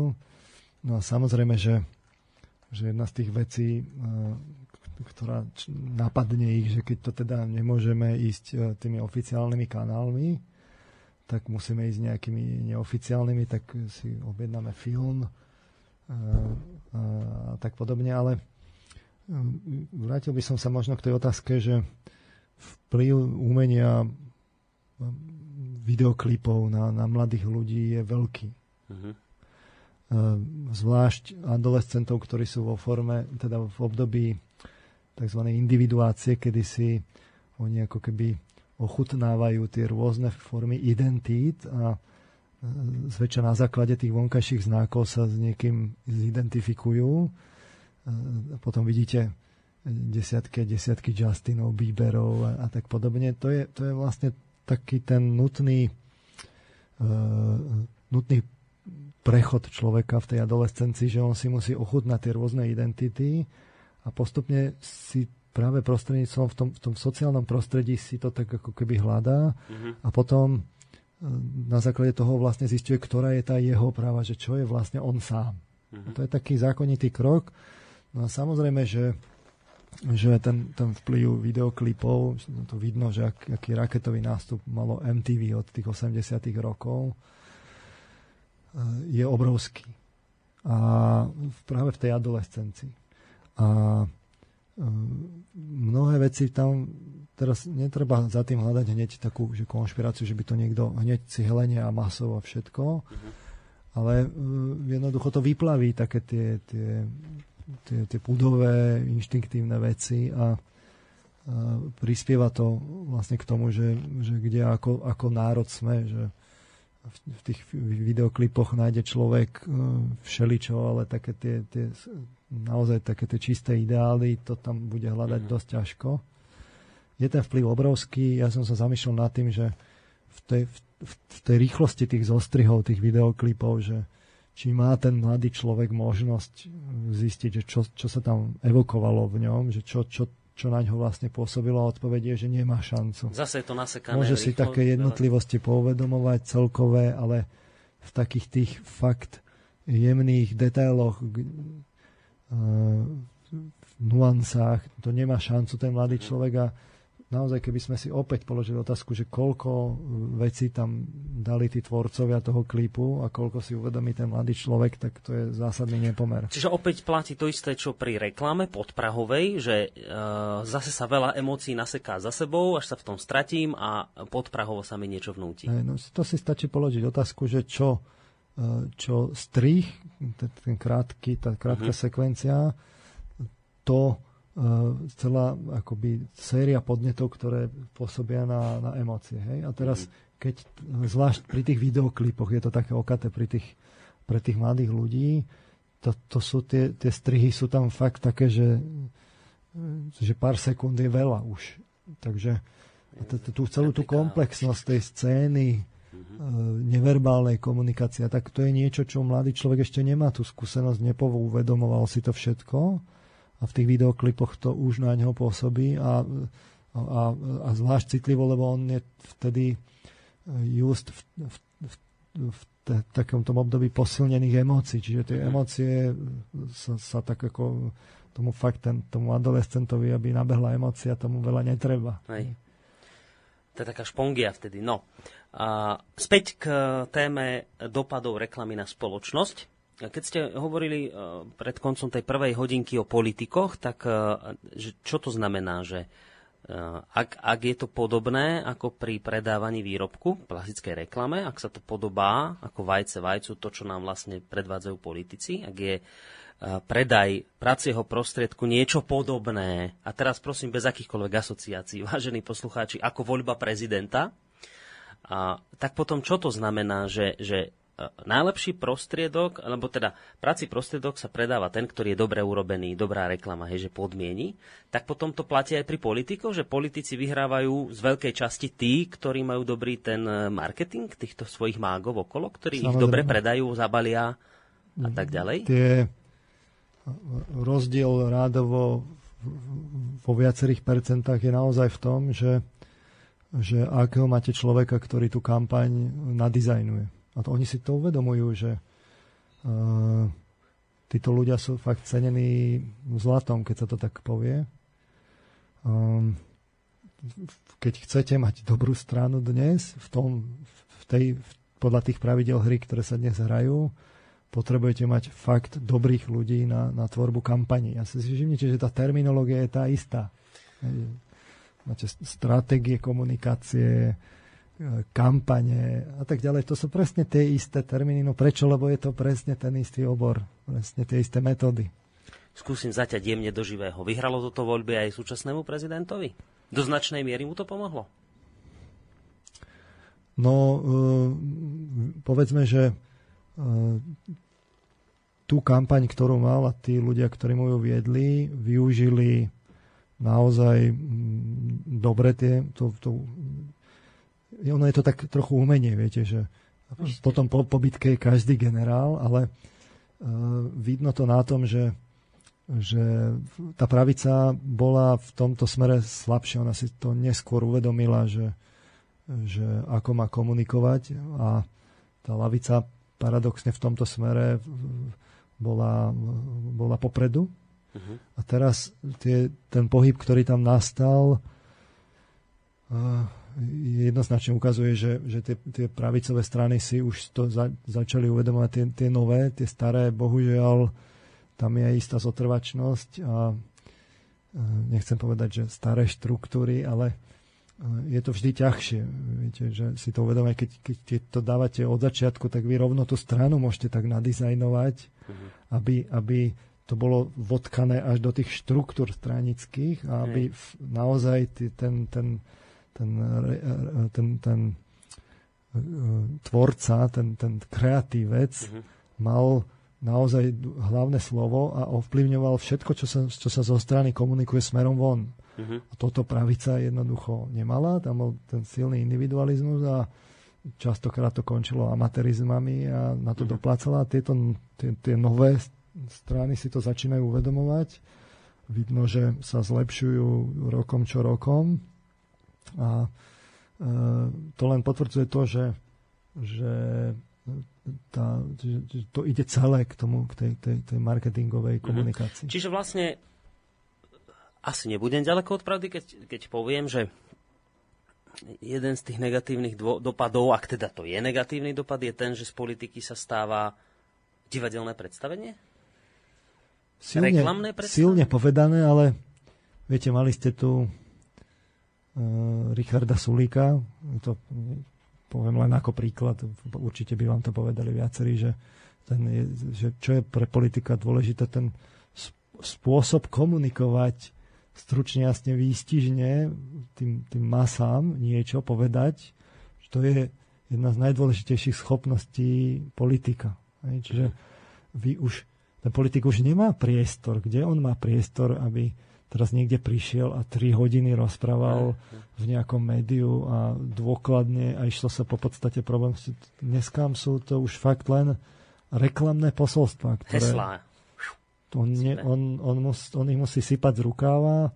Samozrejme, že uh, tie dobré strany to majú potom tak, že oni idú podľa nejakej línie, že tak ako, ako máte reklamnú kampaň, na nejaký produkt, tak vy využite rôzne kanály, no tak ten politik, tí politici, príslušníci tej strany, tí, tí de facto hovorcovia, oni sú vlastne rôzne kanály a ten, ten, ten, ten kreatívec musí to využívať, čiže oni majú nalinajkované, že čo, ako, kedy hovoriť, to, oni sú v tomto systematicky školení. No, to nepochybujem, že dobrá strana toto musí tam sa ten politik musí podriadiť tej, tej, tej, tej kampani.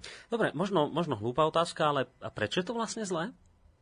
Prečo je to zlé? Mm-hmm. No mhm. to si ukážeme hneď v zapäti. Totiž to... Uh, poďme, nechajme teraz politikov politikmi, uh-huh. to z toho vyplynie, čo si povieme. Uh, skúmajme, uh, skúmajme, takto, skúsme si na, stručne na to odpovedať, že tak na čo je politik, ktorý hovorí len skratky? Hej, to by bola moja odpoveď. Hej, tak riešime problémy, alebo, alebo mi len komunikujete skratkovito niečo, čo ja chcem počuť. Že, že, čo sa teda rieši? Problémy, alebo sa rieši to, čo ľudia chcú počuť? Hej, to, to je odpoveď taká stručná, ale mm-hmm. to je taká tá prvoplánová. V skutočnosti, v skutočnosti to vyplyne z toho, čo chcem povedať. Tam je tá odpoveď trochu komplexnejšia. Takže skúsme si povedať teda, že uh, akým spôsobom pôsobí tá reklama na ľudí. Mm-hmm. Lebo naozaj trvám na tom, že tu hovoríme o, o tom masírovaní mozgov, ale, ja cvičení opíc, lebo to je, to je fakt masový fenomén. Takže uh, keď sme si na začiatku kladli otázku, že či teda tí ľudia budú kupovať alebo nebudú kupovať, no tak budú kupovať. Hej? To tá, mm-hmm. Tie výskumy ukazujú, že ich budete podmienovať na, na tú kúpu tých výrobkov, tak, tak niektoré viac, niektoré menej, uh-huh. niektorí ľudia viac, niektorí ľudia menej, ale budú ich plošne, ako budú, ten, ten predaj sa zvýši. Čiže ten dopad na, na tie výrobky, ten je jasný. Ale uh, to už behavioristi naozaj riešili, že je taký psychologický problém, že, že keď máme toľko uh, málo základných potrieb, jeme, pijeme a tých potreb fakt není veľa. Mm-hmm. Dýchame. Tak prečo máme toľko rôznych fóriem správania a toľkými rôznymi formami správania ich teda naplňame? To bol taký, taký, taký problém. Hej? Že, a tým sa chcem dostať k, k peniazom, že, že v praxi vidíte, že, že keď niekto niečo chce, povedzme malé dieťa, chce cukríky, mm-hmm. tak keď príde z predškolského veku, kedy ešte nechápe tie peniaze mentálne a dáte mu bankovku, tak ono sa s ňou bude hrať kľudne o pokrči. Ale keď príde do toho školského veku a pochopí tú funkciu tých bankoviek, tak zrazu to tak ako keby preskočí, alebo výhybka sa preklopí a zrazu to dieťa pochopí, že ono má chcieť aj peniaze, že, mm-hmm. že za peniaze si môže kúpiť to, čo chce. A tým pádom toto práve tí behavioristi povedali, že takto vznikajú tzv. sekundárne motívy, Aha. že že vy zrazu sa vám ten počet tých, tých motivov z tých základných potrieb ako prudko rozšíri. Klasický príklad sú peniaze. Čiže skúsme si teraz položiť otázku, že túto úlohu zvládne už fakt dieťa v školskom veku a nepochybujem, že väčšina populácie to, túto úvahu naozaj zvládne a spýtajte sa, že či potrebujú ľudia peniaze a že či chcú peniaze, tak vám odpovedia, že potrebujú, lebo uh-huh. túto úlohu zvládli aj oni. A, a teraz si položíme otázku. Keď budeme uh, nalievať do toho rybníka tú potrebu, že po tých výrobkoch, neznamená to automaticky, že sa nám zvýši aj tá túžba po peniazoch? A odpoveď je, že znamená, že vy hm? keď budete tých ľudí podmienovať a spôsobíte to, že oni budú túžiť po tých výrobkoch a budú ich chcieť viac a viac, tak oni budú chcieť ale aj tie peniaze, lebo to si zrátajú, že pe- ano, za peniaze si ich môžu kúpiť. Príde s tým tá sekundárna tá, čo ste Sekundárny povedali. motív. Motív, hm? sekundárny motív, to. Čiže tu vidíme všade dnes, že, že si ľudia kladú otázku, že prečo dnes peniaze vládnu svetom a pre peniaze ľudia urobia všetko a prečo sa to zrovna dnes tak rozmáha korupcia. Som pozeral naozaj tú, tú prezentáciu, čo mal na stránke protikorupcie.sk. E, mal tam Tom Nicholson takú, takú prezentáciu, kde riešil práve toto. Naháňa tých, tých korupčníkov celý život, podľa jeho vlastných slov. A teraz to máte ako boj s veternými mlynmi, že jedného znemožníte alebo musí odstúpiť a ďalší hneď na jeho miesto. Mm. Teraz kládol si tú otázku aj tam v tom pléne, že, že z rôznych strán, že čo by bolo treba, aby sa fakt tá korupcia zlepšila, že, že fakt sme korupční, ako máme, tak je to tak zadratované v nás, ako v, aj v národe. A teraz si treba fakt uvedomiť, že že opäť, tak ako s tou spotrebou, tak aj pri tej korupcii vlastne platí, že, že čím viacej ľudia budú chcieť tie výrobky, tým viacej oni budú túžiť po peniazoch a tým sa zvyšuje tá šanca pre, pre tú možnosť korupcie. Uh-huh. To závisí od toho etického stavu, e, etického stavu spoločnosti. Čiže e, on si tam kládol otázku, že či, že či teda ako by to malo byť s tými elitami, že či, eli, že či teda by sme nemali dávať politikom viac, lebo keď rozhodujú o miliardových tendroch, že teraz majú také peniaze, ktoré majú, ktoré sa síce bežnému ľudu zdajú ako veľké, tí ľudia, čo dostávajú niekoľko málo stoviek ako plát a teraz politik zistíte, že on má niekoľko tisíc, tisíc no. ale teraz on žije v prostredí, kde sú fakt práve títo priemyselníci a tam to, to, je, to sú smiešné peniaze Čiže a má, má teraz o tých tendroch rozhodovať, tak proste jedna to, čo kam smerovalo, že ľudia, Tom Nicholson, že, že, že si treba uvedomiť, že tým politikom treba dať viacej. Zároveň tam rozoberali, že aj tí, tí, tie elity by si mali uvedomiť, že chcú tú, tú, tú latku nastaviť vyššie a že to je aj v ich záujme. Lenže tu máme takú spätnú väzbu, že, že že keď tí ľudia budú túžiť po tých peniazoch a ne, neetickým spôsobom, tak oni sa ne, ne, to je začarovaný kruh stále dokola, že uh-huh. ne, nebudú sa chcieť vzdia, vzdať tých svojich kanálov, lebo keď vám to kradnutie vynáša, tak čo, budete chcieť menej kradnúť, že zrazu transparentnejšie súťaže, však veď na tom je to založené, čiže to je naivné si myslieť, že, že tie elity, ktoré vlastne kradli, tak Áno, niektorí, niektorí majú tie motivácie, že sú ochotní pripustiť, že, že, že tam ako treba urobiť nejaký kvalitatívny progres, ale keď tá väčšina to nemá, tak potom je to odsudené na zánik. To, tam, tam tí, to môžu byť také izolované ostrovčeky, ale zaznelo tam, že boj proti korupcii zvládneme len ak budú ľudia vnútorne slobodní. A toto si treba uvedomiť, že to, to, to, to, to tí novinári chápu, že tí ľudia sú neslobodní, ale kto ich uvádza do neslobody?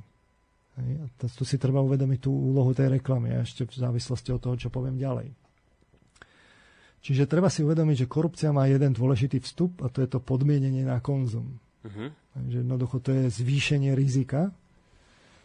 Viac reklamy na výrobky rovná sa viac tužby po peniaze. Jasné. Čiže keď sme svedkami, že to množstvo reklamy v spoločnosti sa nám zvyšuje, tak vzhľadom k sekundárnym motivom sa zvyšuje, zvyšuje tužba, po peniazoch, sa zvýši tužba po peniazoch a, a zvyšuje sa riziko korupcie. No, zvyšuje sa riziko korupcie, to uh-huh. závisí od toho stavu tej spoločnosti. A samozrejme, ten, ten ďalší krok od peniazy, že keď už ich máte veľa, tak prichádza ten, to, to tretie, ako, ako keby tá tretí krok a to je moc. Uh-huh. Že keď sa spýtate, že čo tých, tých fakt eh, vrcholných, tých elitárov motivuje, tak už majú toľko peňazí, že to neminú za celý život, tak je to, je to ten, ten drive pomoci. To nie sú len tie no, peniaze. nie drive pomoci, ako pomáhať, ale pomoci, aby si to nespojili poslucháči zle. Ale je, tam, je tam medzera. je tam medzera, dosť, dosť vážna medzera. Čiže hm, to z toho, z toho psychologického poznania, to už tí behavioristi ukázali tú postupnosť, že že sú primárne motívy, sekundárne motívy, čiže v tomto prípade výrobky, spotreba, peniaze, moc. Mm-hmm. Lenže tu si treba uvedomiť, e, tu tá, toto by bolo tak, že, že keby ste to sledovali v individuálnom živote človeka, hej, tak toto by bolo ešte príliš jednoduché. Lenže tá spoločnosť má zotrvačnosť. To znamená, že v druhej generácii budú tí ľudia, ktorí prešli nejakým vývojom, učiť tú novú generáciu. No. Tam budú tie deti. Čiže hovoríme o sociálnom učení. A to vidno už len z toho, že, že naozaj platí fenomén, že pre nás sa to, čo, to, čo sa v tej spoločnosti e, začína diať bežne, tak tomu, to, to sa pre nás stáva normalitou, hej, že normálnym. Hej, že to, to je to, to, tá žaba v tom rybníku. Na toto som našiel taký pekný experiment, opäť ho robil Zajong, že uh, urobil taký experiment, že bol so študentami, bola prednáška semestrálna a jeden študent sa preobliekol do veľkého čierneho vreca, z ktorého mu trčali len bose nohy. Uh-huh. A tento študent stá, sedával vždy tak na kraji a zúčastňoval sa prednášok istého profesora. A to samozrejme je také nezvyklé, že, že, že ste na prednáškach akademická poda a teraz vám tam sedí veľké čierne vrece s bosými nohami. He? Tak, tak e, čo teda odreportoval ako v priebehu toho semestra, že ako sa menila tá atmosféra, tak ten, tak od, ten výsledok bol, že najskôr tam boli negatívne emócie tých študentov, mm-hmm. potom to prešlo k neutrálnym a potom si tí ľudia urobili pozitívny vzťah k čiernemu vrecu. Mm-hmm. Hej, čiže je tam akési také prispôsobenie sa, adaptácia, že potom sa to už stane normálnym, vy si to zvyknete, veľké čierne vreco s bosými nohami je mhm. zrazu normálne a vy máte ku nemu pozitívny vzťah. No tak Aha. toto sa deje aj v spoločnosti. Na úrovni celého národa no, spoločnosti. Toto je ten príklad toho, že tá reklama už je dnes, my sme na ňu adaptovaní, dokonca mnoho ľudí ju tak berie ako pozitívne, že však je to super vlastne. Uh, ale máme tu ďalšie druhy sociálneho učenia. U detí to vidno, že podľa tých výskumov z vývinovej psychológie deti príjmajú v predškolskom veku veci nekriticky, magicky a absolútne. Jednoducho oni vám to berú tak, ako to je a to považujú, že tak to má byť. Mm-hmm. Ne, nebudú na tým kriticky uvažovať a robiť si svoj vlastný názor. Jednoducho to akceptujú. Čiže keď tu máte tú reklamu bežne a teraz tí rodičia ju pozerajú, tak tá, tá následujúca generácia, tie deti, vlastne to príjmajú, že, že to tak má byť. A dokonca je tam nejaký taký efekt, ja to volám, že človek ako cibula, že čím idete do, do toho nižšieho veku, tak tým sa vlastne formujú tie najvnútornejšie citové vrstvy. Uh-huh. Čiže to, čo je úplne vo vás vo vnútri, tak to sa formovalo úplne na, na začiatku, tam sa položil základ, nie že by sa to dodatočne nemohlo modifikovať, ale tam sú položené základy a potom sa pridávajú ďalšie a ďalšie vrstvy. Uh-huh. A čiže napríklad váš vzťah s matkou sa ukazuje, ukazuje v psychológii ako dôležitý, to už len, že aký máte vzťah po pôrode s matkou, povedzme pri kojení a podobne, to sa ukáže, že, že je tzv. teória pripútania sa, že ten vzťah, ktorý máte vy s matkou, ten typ vzťahu, že či je taký, e, e, že ste príliš prilnutí, priputaní, alebo málo, alebo tak ambivalentne, že, že taký vy potom máte v dospelosti, štatisticky významne, s partnerom. Aha, čiže napríklad vlažný vzťah k matke rovná sa vlažný vzťah k partnerovi? Povedzme tak zjednodušene povedané, je tam uh-huh. dosť veľká pravdepodobnosť, že že ten typ vzťahu si vlastne prenesiete do vzťahu s tým partnerom. Že uh-huh. Keď vy ste boli pripútaní k tej matke, že to sa spozna podľa toho, že keď odchádzala od vás, tak vy ste začali byť nervózni alebo plakať a tak a vyžadovali ste si prítomnosť a tak ďalej, tak v dospelosti vy chcete mať aj toho partnera tak poblíž. Uh-huh. Hej? A to sú veci, kde tie najvnútornejšie citové vrstvy sa sformovali v tom ránom detstve. Hej? A pot, potom člo, sa pridávajú ďalšie vrstvy my z tých médií príjmame aj sociálne roly a úlohy. To sa napríklad v školskom veku ukazuje, ale všetky tieto druhy učenia pôsobia aj na dospelých ľudí, len nie tak výrazne ako u detí. A už sme tu aj spomínali tú identifikáciu, že pre nás sú príťažlivé tie vzory, ktoré máme a preberáme názory a postoje tých, tých ľudí z tých médií a celebrity zrazu formujú naše deti a tak podobne. A celé toto vlastne z tých médií ako prichádza, tak formuje tú následujúcu generáciu. A čo to umožní? No, lebo e, tí, tí rodičia, povedzme, nechajú pozerať tie malé deti t- t- do tých médií. A treba si uvedomiť, že to má následky, že, že podľa štatistík dnes malé dieťa strávi pred televízorom viac ako 3 hodiny denne. Priemerne. Čiže ak vaše dieťa zrovna nepozerá televíziu, tak nejaké iné dieťa ho muselo nahradiť. Čiže 3 hodiny denne, tak rátajme koľko reklamy denne za, za, za tie 3 hodiny, tak e, môj, môj konzervatívny odhad, že tak hodinu denne necháme deti priemerne vystavovať podnetom reklamy. To je konzervatívny odhad, hodina? To, to, to ja som si tak zrátal, nie že by to bolo nejako vedecky vyskúmané, ale keď si zrátam, že mali sme tu minulé poslucháča, že koľko pri, pri takých vychytených tých reláciách vlastne koľko percentuálne bolo reklamy, mm ja si myslím, že pri tých detských, kde to tak až, až nekontroluje sa a dieťa sa nebude stiažovať, že tam je veľa reklamy, lebo ono nerozozná, že vidí reklamu a že vidí rozprávku. Čiže tak typujem, že taká tretina. Čiže tak, ale nech to je kľudne 3 štvrte hoďka alebo pol hoďka. Ej, to, to aj tak je ja to som aj zaskočený z tej hodiny, o to ide. No. Čiže že toto vlastne dieťa príjma v predškolskom veku nekriticky, potom si z toho berie tie role a potom sa s tým identifikuje No tak takéto dieťa, keď potom vyrastie v dospelého človeka, uh-huh. tak ako bude vystavené účinkom tej reklamy? No, odpoveď je, že ešte intenzívnejšie. Uh-huh. Lebo to má zadratované, že úplne v tých, tých vnútorných vrstvách. Uh-huh. Hej, a to si treba uvedomiť, že, že, že toto za tým je.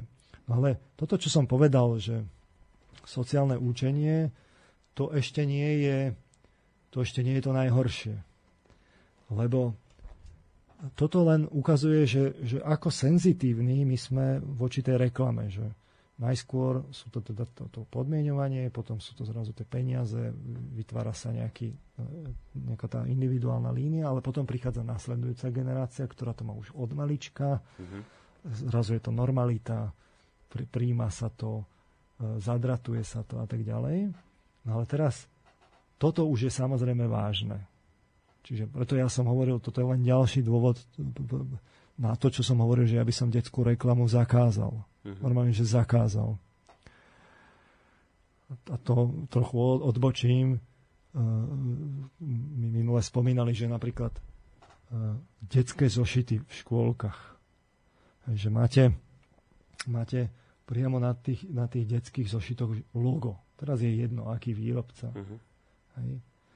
A teraz najlepšie tie detské zošity podľa toho, toho, tej, tej učiteľky v materskej škôlke sú práve tie od toho výrobcu, ale ten tam má logo.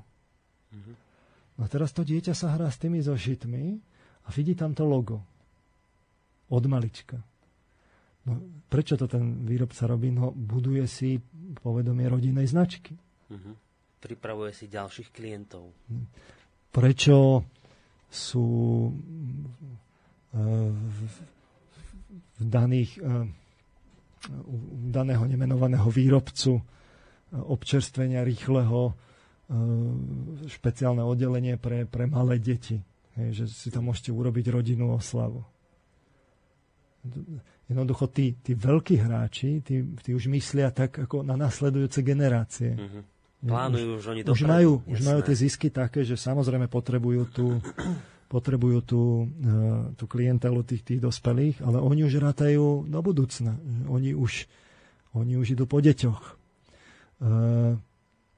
a, a, a tam sú dokonca stratégie, že kedy, v akom veku dieťaťu čo povedať, lebo to dieťa spätne ovplyvní tých rodičov a keď vám to dieťa začne kvíliť, ale ja chcem takú a onakú hračku s dlhými nohami, tak mhm. v istom veku vy viete, že že keď to dáte do, do, do, do toho správneho veku, tak ten rodič vlastne neodolá, lebo to sa neobráni tomu. Upíli no? mu uši, keď sa to tak povie. Čiže to sú, to sú ako dramatické vzťahy, ale to bola len taká vsúka, že, že ako to je vlastne zadratované, tá zotrvačnosť, ktorá ide, ide s vekom a to sa potom prenáša rokmi a vám sa stane z toho ten, ten oddaný zákazník, ktorý mm. už, u ktorého máte vybudovanú tú dôveru tej rodinnej značky a etablovanej značky a tak podobne.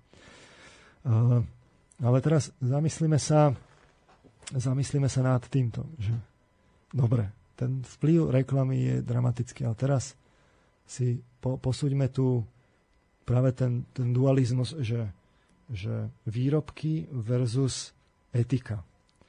Totiž to, skúsme si povedať, že máme tu, máme tu média. Čiže keby som to tak zhrnul do takého obrazu, máme tu armádu virtuálnych robotov, virtuálnych, lebo idú cez médiá, uh-huh. ktorí masovo upravujú psychiku ľudí. Predratovávajú im tamto nevedomie.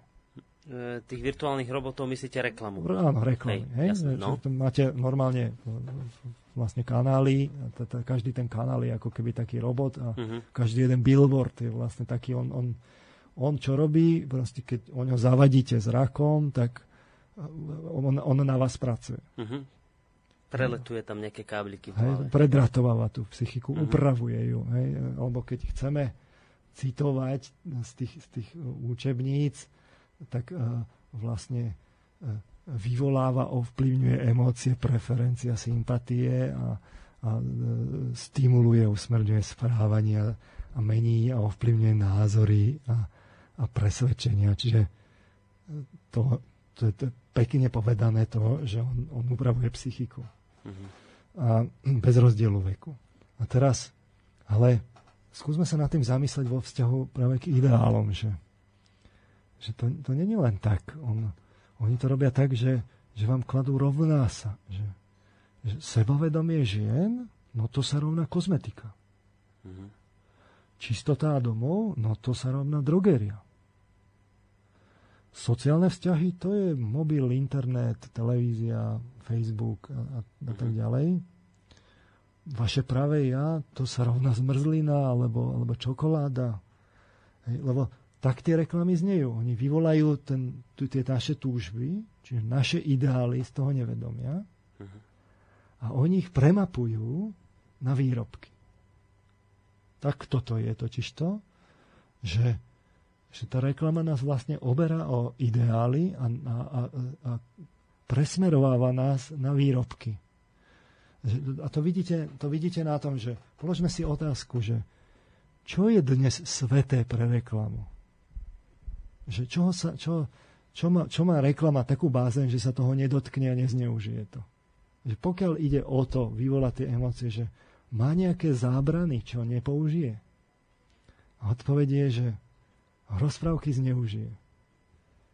A Vianoce zneužije. Mm-hmm. Ideály. To, to všetko vlastne v tých reklamách, tie motívy tam máte a to vám premapováva na, na výrobky uh-huh. alebo na produkty. Čiže inými slovami povedané, nič není pre ňu sveté. Ona všetko uh-huh. vlastne e, zneužije a doslova povedané poškvrní a skvrkvá. Uh-huh. Čiže ten najhorší účinok je práve v tom, že dobre, tie, tá zotrvačnosť v tej, v tej, v tej, v tom, v, tej, v tých generáciách a tak ďalej, to e, pri podmienovaní platí, že keď nepodmienujete, tak tá, tá väzba sa našťastie rozpada. Vy, vytratí sa to. Hej, čiže, čiže musí to byť stále keby udržiavané. Ste, keby ste urobil to, že, že e, podmienujete toho psa, že mu púšťate bzučiak, aby on slintal, tak on bude slintať. Dokonca potom už slinta aj bez toho, aby videl žrádlo a e, keď zaznie bzučiak. Takže keď to zaznie niekoľko krát relatívne dosť na prázdno, tak on potom prestane slintať na ten bzučiak. Uh-huh. Aby to celé fungovalo, vy, mu mus, vy, vy ho musíte neustále opakovať a pripomínať. Čiže aj to, a to vidíte na tej reklame, že keď nejaký výrobca chce prežiť, tak on musí neustále byť v tom vedomí. Ako uh-huh. náhle zíde z očí, zíde z mysle, väzba sa rozpadne a on prehráva. Čiže, čiže tá väzba, keď ju nepodmienujete, ona sa rozpadá. Ale ale e, my tu máme to, že my tie väzby vyvolávame, ale tým, že premapovávame tie ideály. Čiže inými slovami povedané, najhorší účinok tej reklamy je, že rozleptáva etiku. Mm-hmm. Inými, že ideály, ktoré, ktoré, tí, ktoré my ako ľudia máme, tie vlastne nahradí výrobkami a, a, a výsledkom je potom nutným z psychologického poznania, že vyplávajú vlastne tie inštinktívne emocionálne vzorce. Čiže keď my vlastne sledujeme to tak interdisciplinárne a teraz futurológovia skonštatujú, že, že dlhová kríza, že to je len dôsledok, že 2008-2009, to je, to, je, to je vlastne len dôsledok už celej série zmien, že v skutočnosti my čelíme etickej kríze A tá etická kríza je tu od 60. rokov 20. storočia viditeľná. A fakt tam mnohé také veci sú viditeľné. Ja neviem, sexuálna revolúcia a podobne to v 60. rokoch započalo. Tak, tak, uh, tak potom vlastne, ako to je, že keď to futurologovia skonštatujú, že to je etická kríza uh-huh. a reklama, reklama nám premapováva ideály, a, meni, a pre, prevez, predrátováva nám ich na výrobky, tak no, to je ten protispoločenský dôsledok hlavný. To si treba uvedomiť. Že a to v tých povrchných diskusiách nenájdete. Ale z toho psychologického poznania to vyplýva. Stačí si to fakt rozobrať, že na čom je založená a, teraz, a, musíte skončiť pri tých ideáloch že ona nás overá o ideály a to vďaka tomu, že používa tú manipulatívnu formu. Keby bola len informatívna, informatívna uh-huh. tak by to tak nebolo. Tak Ale tým, že je manipulatívna a že použije niečo, čo nemá, tak výsledkom je, že ona to poškvrní a nám vlastne nezostanú ideály. A fakt, keď sledujete ten spoločenský diskurs, ako to psychológovia volajú, že, to, tu, že a, ako my dneska komunikujeme, tak to je čoraz povrchnejšie a povrchnejšie aj v tých médiách to vidno, že, že, že tam tie ideály skrátka vyprchávajú a oni sa tam čoraz menej a menej vyskytujú a naopak e, láska je zrazu erotika a na ich miesto prichádzajú úplne také, také schematické vzorce a, to, je, to vyplňa ten priestor v tých médiách, že vy to tam badáte. Čiže uh, vymienianie ideálov za tieto vzorce, iné, uh, to nie je nejaký vedľajší produkt, ale to je zámer? Ne, nemusíme povedať, že to je zámer ako ten, ten výrobca chce predať. Čiže on má egoistickú motiváciu. Ten majiteľ médií chce na tom zarobiť, takže posunie tie, to, to, čo chce predať. Ten kreatívec v tej reklamke chce pomôcť tomu, lebo on z toho žije, tak vlastne výsledkom je, že je to takáto, takýto kolektív rolí spoločenských, ktorý vlastne spôsobiť taký fenomén, ktorý tú spoločnosť overá v plošne o, o, o tie ideály, inými slovami spovedané, spôsobuje etickú krízu. A, a naviac je to tak zavezbené, že novinári o tom nenapíšu a politici s tým nebudú chcieť nič urobiť. No, ne, nemôžu, môžu, nechcú pohnúť. A, no, viete, čo sa pýtam, že toto je pre mňa dôležitá otázka, že či, teraz to zjednoduším, či reklamný mák, ktorý pracuje a vie, čo robí, sa teraz chytá za hlavu a povie si, bože môj, však veď my sme vlastne spôsobili uh, etickú krízu, ale však nevadí, aspoň sa nám predávajú výrobky. Alebo si povie, že kedy si si povedal, no, my v prvom rade musíme spôsobiť etickú krízu, aby sme si predávali výrobky. Nie, to, to je pre mňa, toto je dôležité vedieť, že, že či to bol nejaký, viete, že ako keby vedľajší produkt a zámer. Preto sa pýtam, že čo no, z tohto je. To je práve to dôležité, že tí výrobcovia si neuvedomujú tie dôsledky, že uh-huh. oni vlastne predávajú na úkor tej etickej krízy. Hej. Ani väčšina tých mediálnych, povedzme nie, ani tí kreatívci, oni tak ale tušia, tí kreatívci hlavne, práve preto, že pracujú s, tými tvorivými silami, oni tušia, že robia niečo nekalé, že sa práve tým, že sú vedomejší v tých ľudských emóciách než ostatní, tak oni tušia, že, že to nebude celkom v poriadku, že, že ja fakt ako tých ľudí vyvolám v nich niečo, čo s tým výrobkom nesúvisí a teraz ale neuvedomia si tie dôsledky až do tej mhm, mhm. spoločnosti a celú tú sériu tých zmien, že čo to v dôsledkoch znamená. Tí výrobcovia tiež to berú tak, že však my chceme predať a toto je bežné. Pre všetkých je to nakoniec bežné. Lebo všetci sme si zvykli na to, že tu máme študenta, teda máme tu veľké čierne vrece s bosými nohami, ktoré to pri nás a my k tomu máme vlastne pozitívny vzťah už. Mnoho hmm. ľudí si povie, že, to je, že, že aha, že pozrite, že aká reklama vyšla, že to je fakt kreatívna, že mne sa páčila. A neuvedomí si, že, že aké to má dôsledky na tú spoločnosť. Mm-hmm. Čiže a toto si treba zapamätať, že teda to hlavné posolstvo dnes, ktoré ste povedali, to najväčšie negatívum reklamy najvážnejšie negatívum reklamy je v tom, že ľudské ideály, ľudskú etiku, ktorá stojí na ideáloch a morálku, e, tieto ideály jednotlivé zamieňa za, za čo?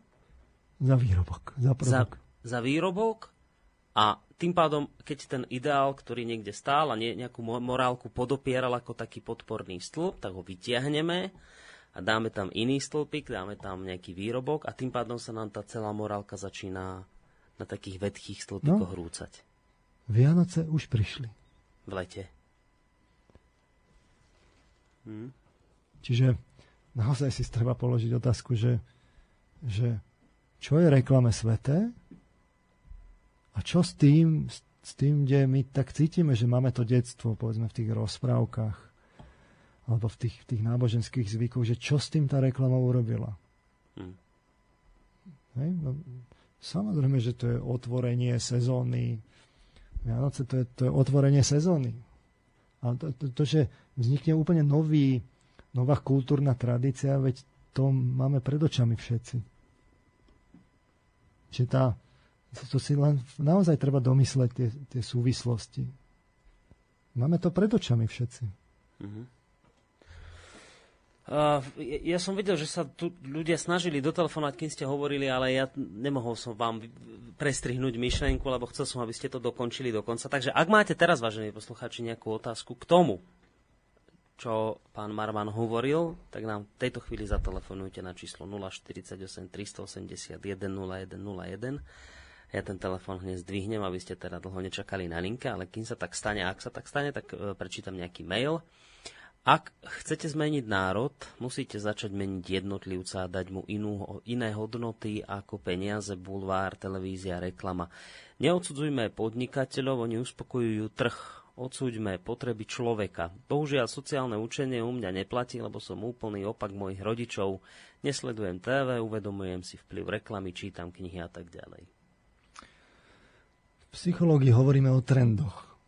To neznamená, že, že jednoducho každé dieťa musí byť ako rodič. Ale to sociálne učenie je jeden z viacerých tých bodov, a, ale, ale je evidentné, že že to je dôležitý bod. Máme poslucháča na linke a potom môžete doplniť, ale som povedal, že ho zoberieme poslucháča, mm-hmm. tak dajte si sluchadla, aby ste mm-hmm. počuli, čo sa bude pýtať. Príjemný dobrý deň komu a kam. Dobrý deň, Milan Zoravý, počúvam vás. Nechcem sa ani tak pýtať, chcem tomu len povedať pár slov. Jednoducho, aby si ľudia uvedomili, že dobrý kvalitný výrobok si reklamu robí svojou kvalitou. No a haraburda, haraburda a nepodarenec potrebuje čím viac reklamy, aby ho predali. Mm-hmm. Takže asi toľko. U mňa si vypestovali skrátka alergiu voči reklamám, že keď ju vidím, tak ju hneď prepínam, aby som ju nevidel, alebo vypínam ten kanál. Mm-hmm. Takže toto si treba uvedomiť, to treba tým ľuďom povedať, že kvalitný výrobok reklamy moc nepotrebuje, keď si to niekto kúpi, skúsi to, hej, či je to nájdenie alebo oblečenie, alebo čo tak povie, áno, je to kvalitné, môže si to kúpiť, tak týmto sa šíri kvalit, kvalitný výrobok a nie reklamou. Jasné, čiže tvrdíte, že kvalita sa predáva sama, skrátka. Tak áno, tak nejak, tak nejak. Dobre, ďakujeme veľmi pekne. A nejaká otázka? Alebo... Ja, majte sa pekne. Dobre, tak sa držte statočne na Orave.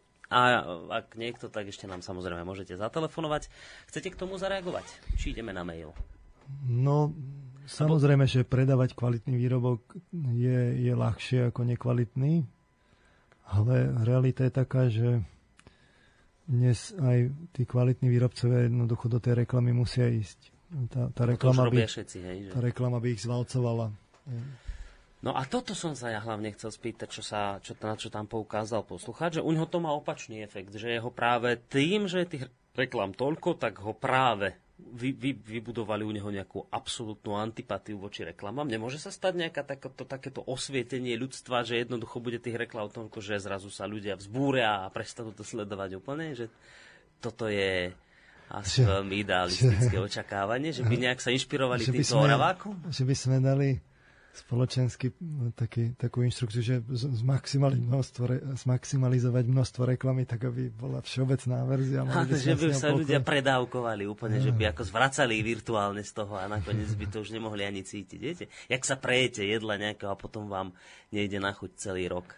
Um, um. Viem, že napríklad alkoholikov, to mi spomínal pán doktor Nábielek, ktorý inak sem príde po vás, že jedného času toto bol ako taký postup liečby, že teda sa skú, že im tam dávali piť až, až tak, že im vyvolali proste úplne zlý stav, že zvracali a potom im to spôsobilo nejakú takú asociáciu, že, že och, oh, ani vidieť. Viete, že no, je, ľudí je... predávkovali reklamami. Vybuduje... Máme poslucháča, počkajte na linke, kým pán Marman dopovie. Tam sa práve tiež v podstate podmienuje len na to, že máte že tie to, že vám je z toho už potom zlé, že, že sa vy, vybuduje väzba, že vy už potom, keď cítite ten alkohol, tak vám je z toho zlé. Hmm. Ale tiež vám povedal, že to není dominantná metóda. Čiže aj tuto platí, že hm, tudy cesta nevede. Nie, Som takže toto, toto by nebol dobrý nápad. Dobre, máme opäť niekoho na linke. Dobrý deň. Dobrý deň. Pán Spiska, e, vrátil by som sa k tej reklame. E,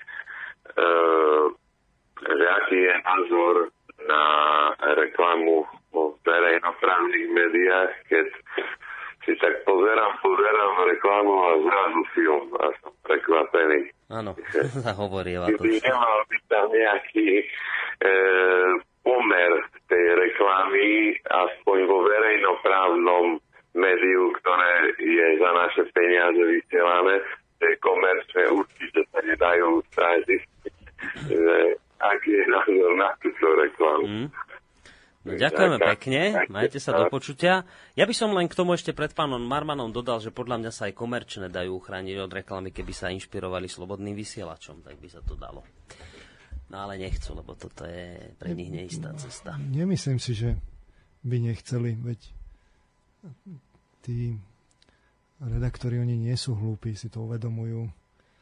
Uh, aj sú také tie pokusy, vidíme to vlastne na tom spoplatnení e, na webe.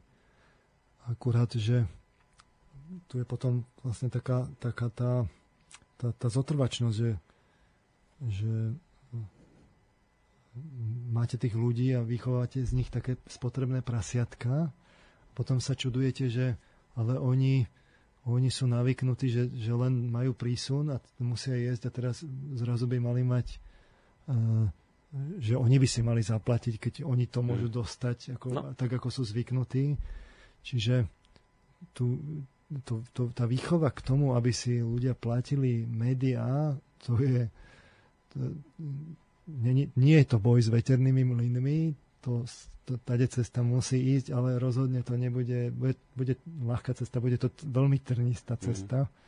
a je to vidno že tie pokusy o to spoplatnenie, tam, tam, tam je to také tvrdé kompromisy.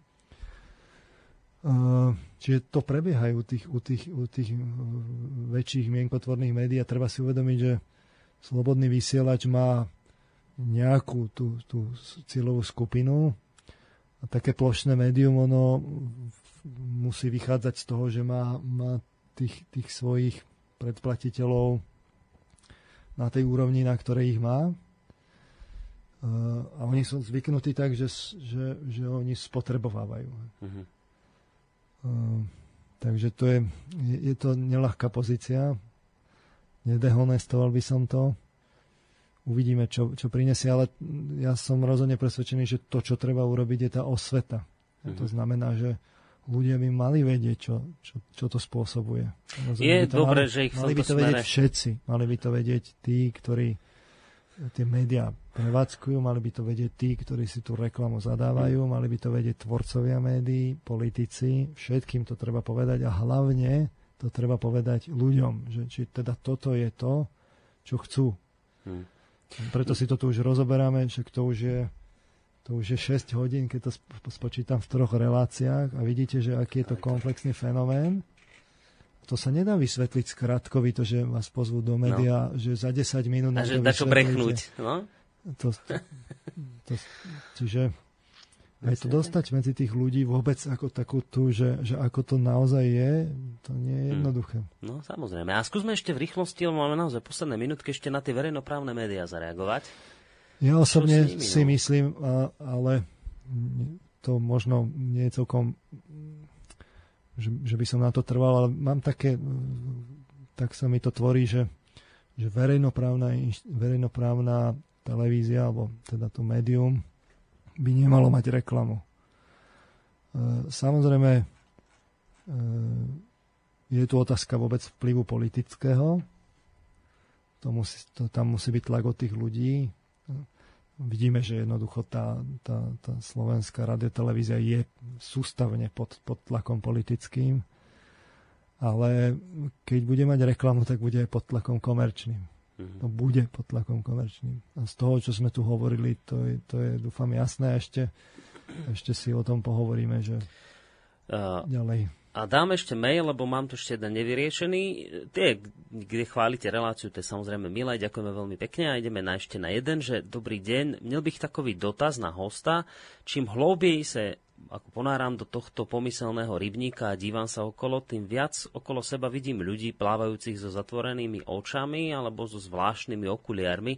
Sam by som nejaký ten smer, eh, kam plávať videl, ale ako upozorniť ľudí zo svojho okolia? Jednoduché argumenty nepríjmajú, pokiaľ sa mi niekoho mm, podarí primeť otvoriť oči je za tým veľmi, veľmi veľa trpezlivej práce. A tu sa dostávam k môjmu, k môjmu dotazu. Uh, E, išli by pre tento náš účel, išlo by pre tento náš účel využiť princípy reklamy? E, inými slovami použiť zbraň protivníka v svoj prospech? A odpoveď je, že rozhodne nie. Že tak ako s tou Generation Awake, urobiť reklamnú kampaň na to, aby ľudia menej spotrebovali, je vlastne nezmysel. Urobiť je... reklamnú kampaň proti reklame. To, to, no. to, to sa dá také jednorazovo, ale nie, nie sústavne, lebo tým vlastne posilňujete celý ten systém. Mm-hmm. Hej, čiže tam a tá osveta sa nedá robiť manipuláciou, veď tu práve ľudí treba priviesť k tomu, aby boli slobodní a to nedosiahnete manipuláciou. Čiže to, to, toto sa ne, manipulatívnymi technikami sa sloboda dosiahnuť nedá. A, a či chcete alebo nechcete, týmto konštatovaním sa budeme musieť rozlúčiť, lebo náš čas vypršal, alebo sa teda naplnil ale ja sa teším, lebo náš semester pokračuje samozrejme v tomto smere a zídeme sa opäť v tomto našom pomyselnom a v tejto pomyselnej triede s tým vrecom s bosými nohami opäť o dva týždne a budeme pokračovať. Už len v rýchlosti mi povedzte, že kam zabrúsime o dva týždne, do akých vôd? No, ja by som rád pokračoval to triadou tých, tých uh, politikov, médií a, a uh, vlastne priemyselníkov. Uh, tak.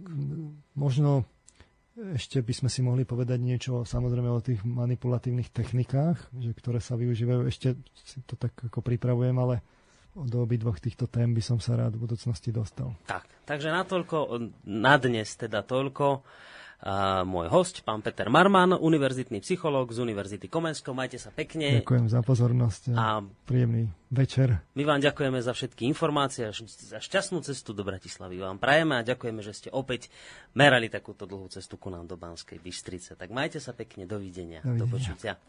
A lúči sa s vami je Boris Koroni, ale budeme sa ešte počuť asi o takú polhodinku, kedy príde pán doktor eh, Ludvík Nábielek a budeme sa rozprávať, uh, alebo budeme pokračovať opäť uh, v téme myslenie a poruchy myslenia. Takže bude to tak súvisieť práve aj s tým, čo sme rozprávali s pánom Marmanom. Takže majte sa zatiaľ pekne. Lúči sa s vami aj Boris Koroni.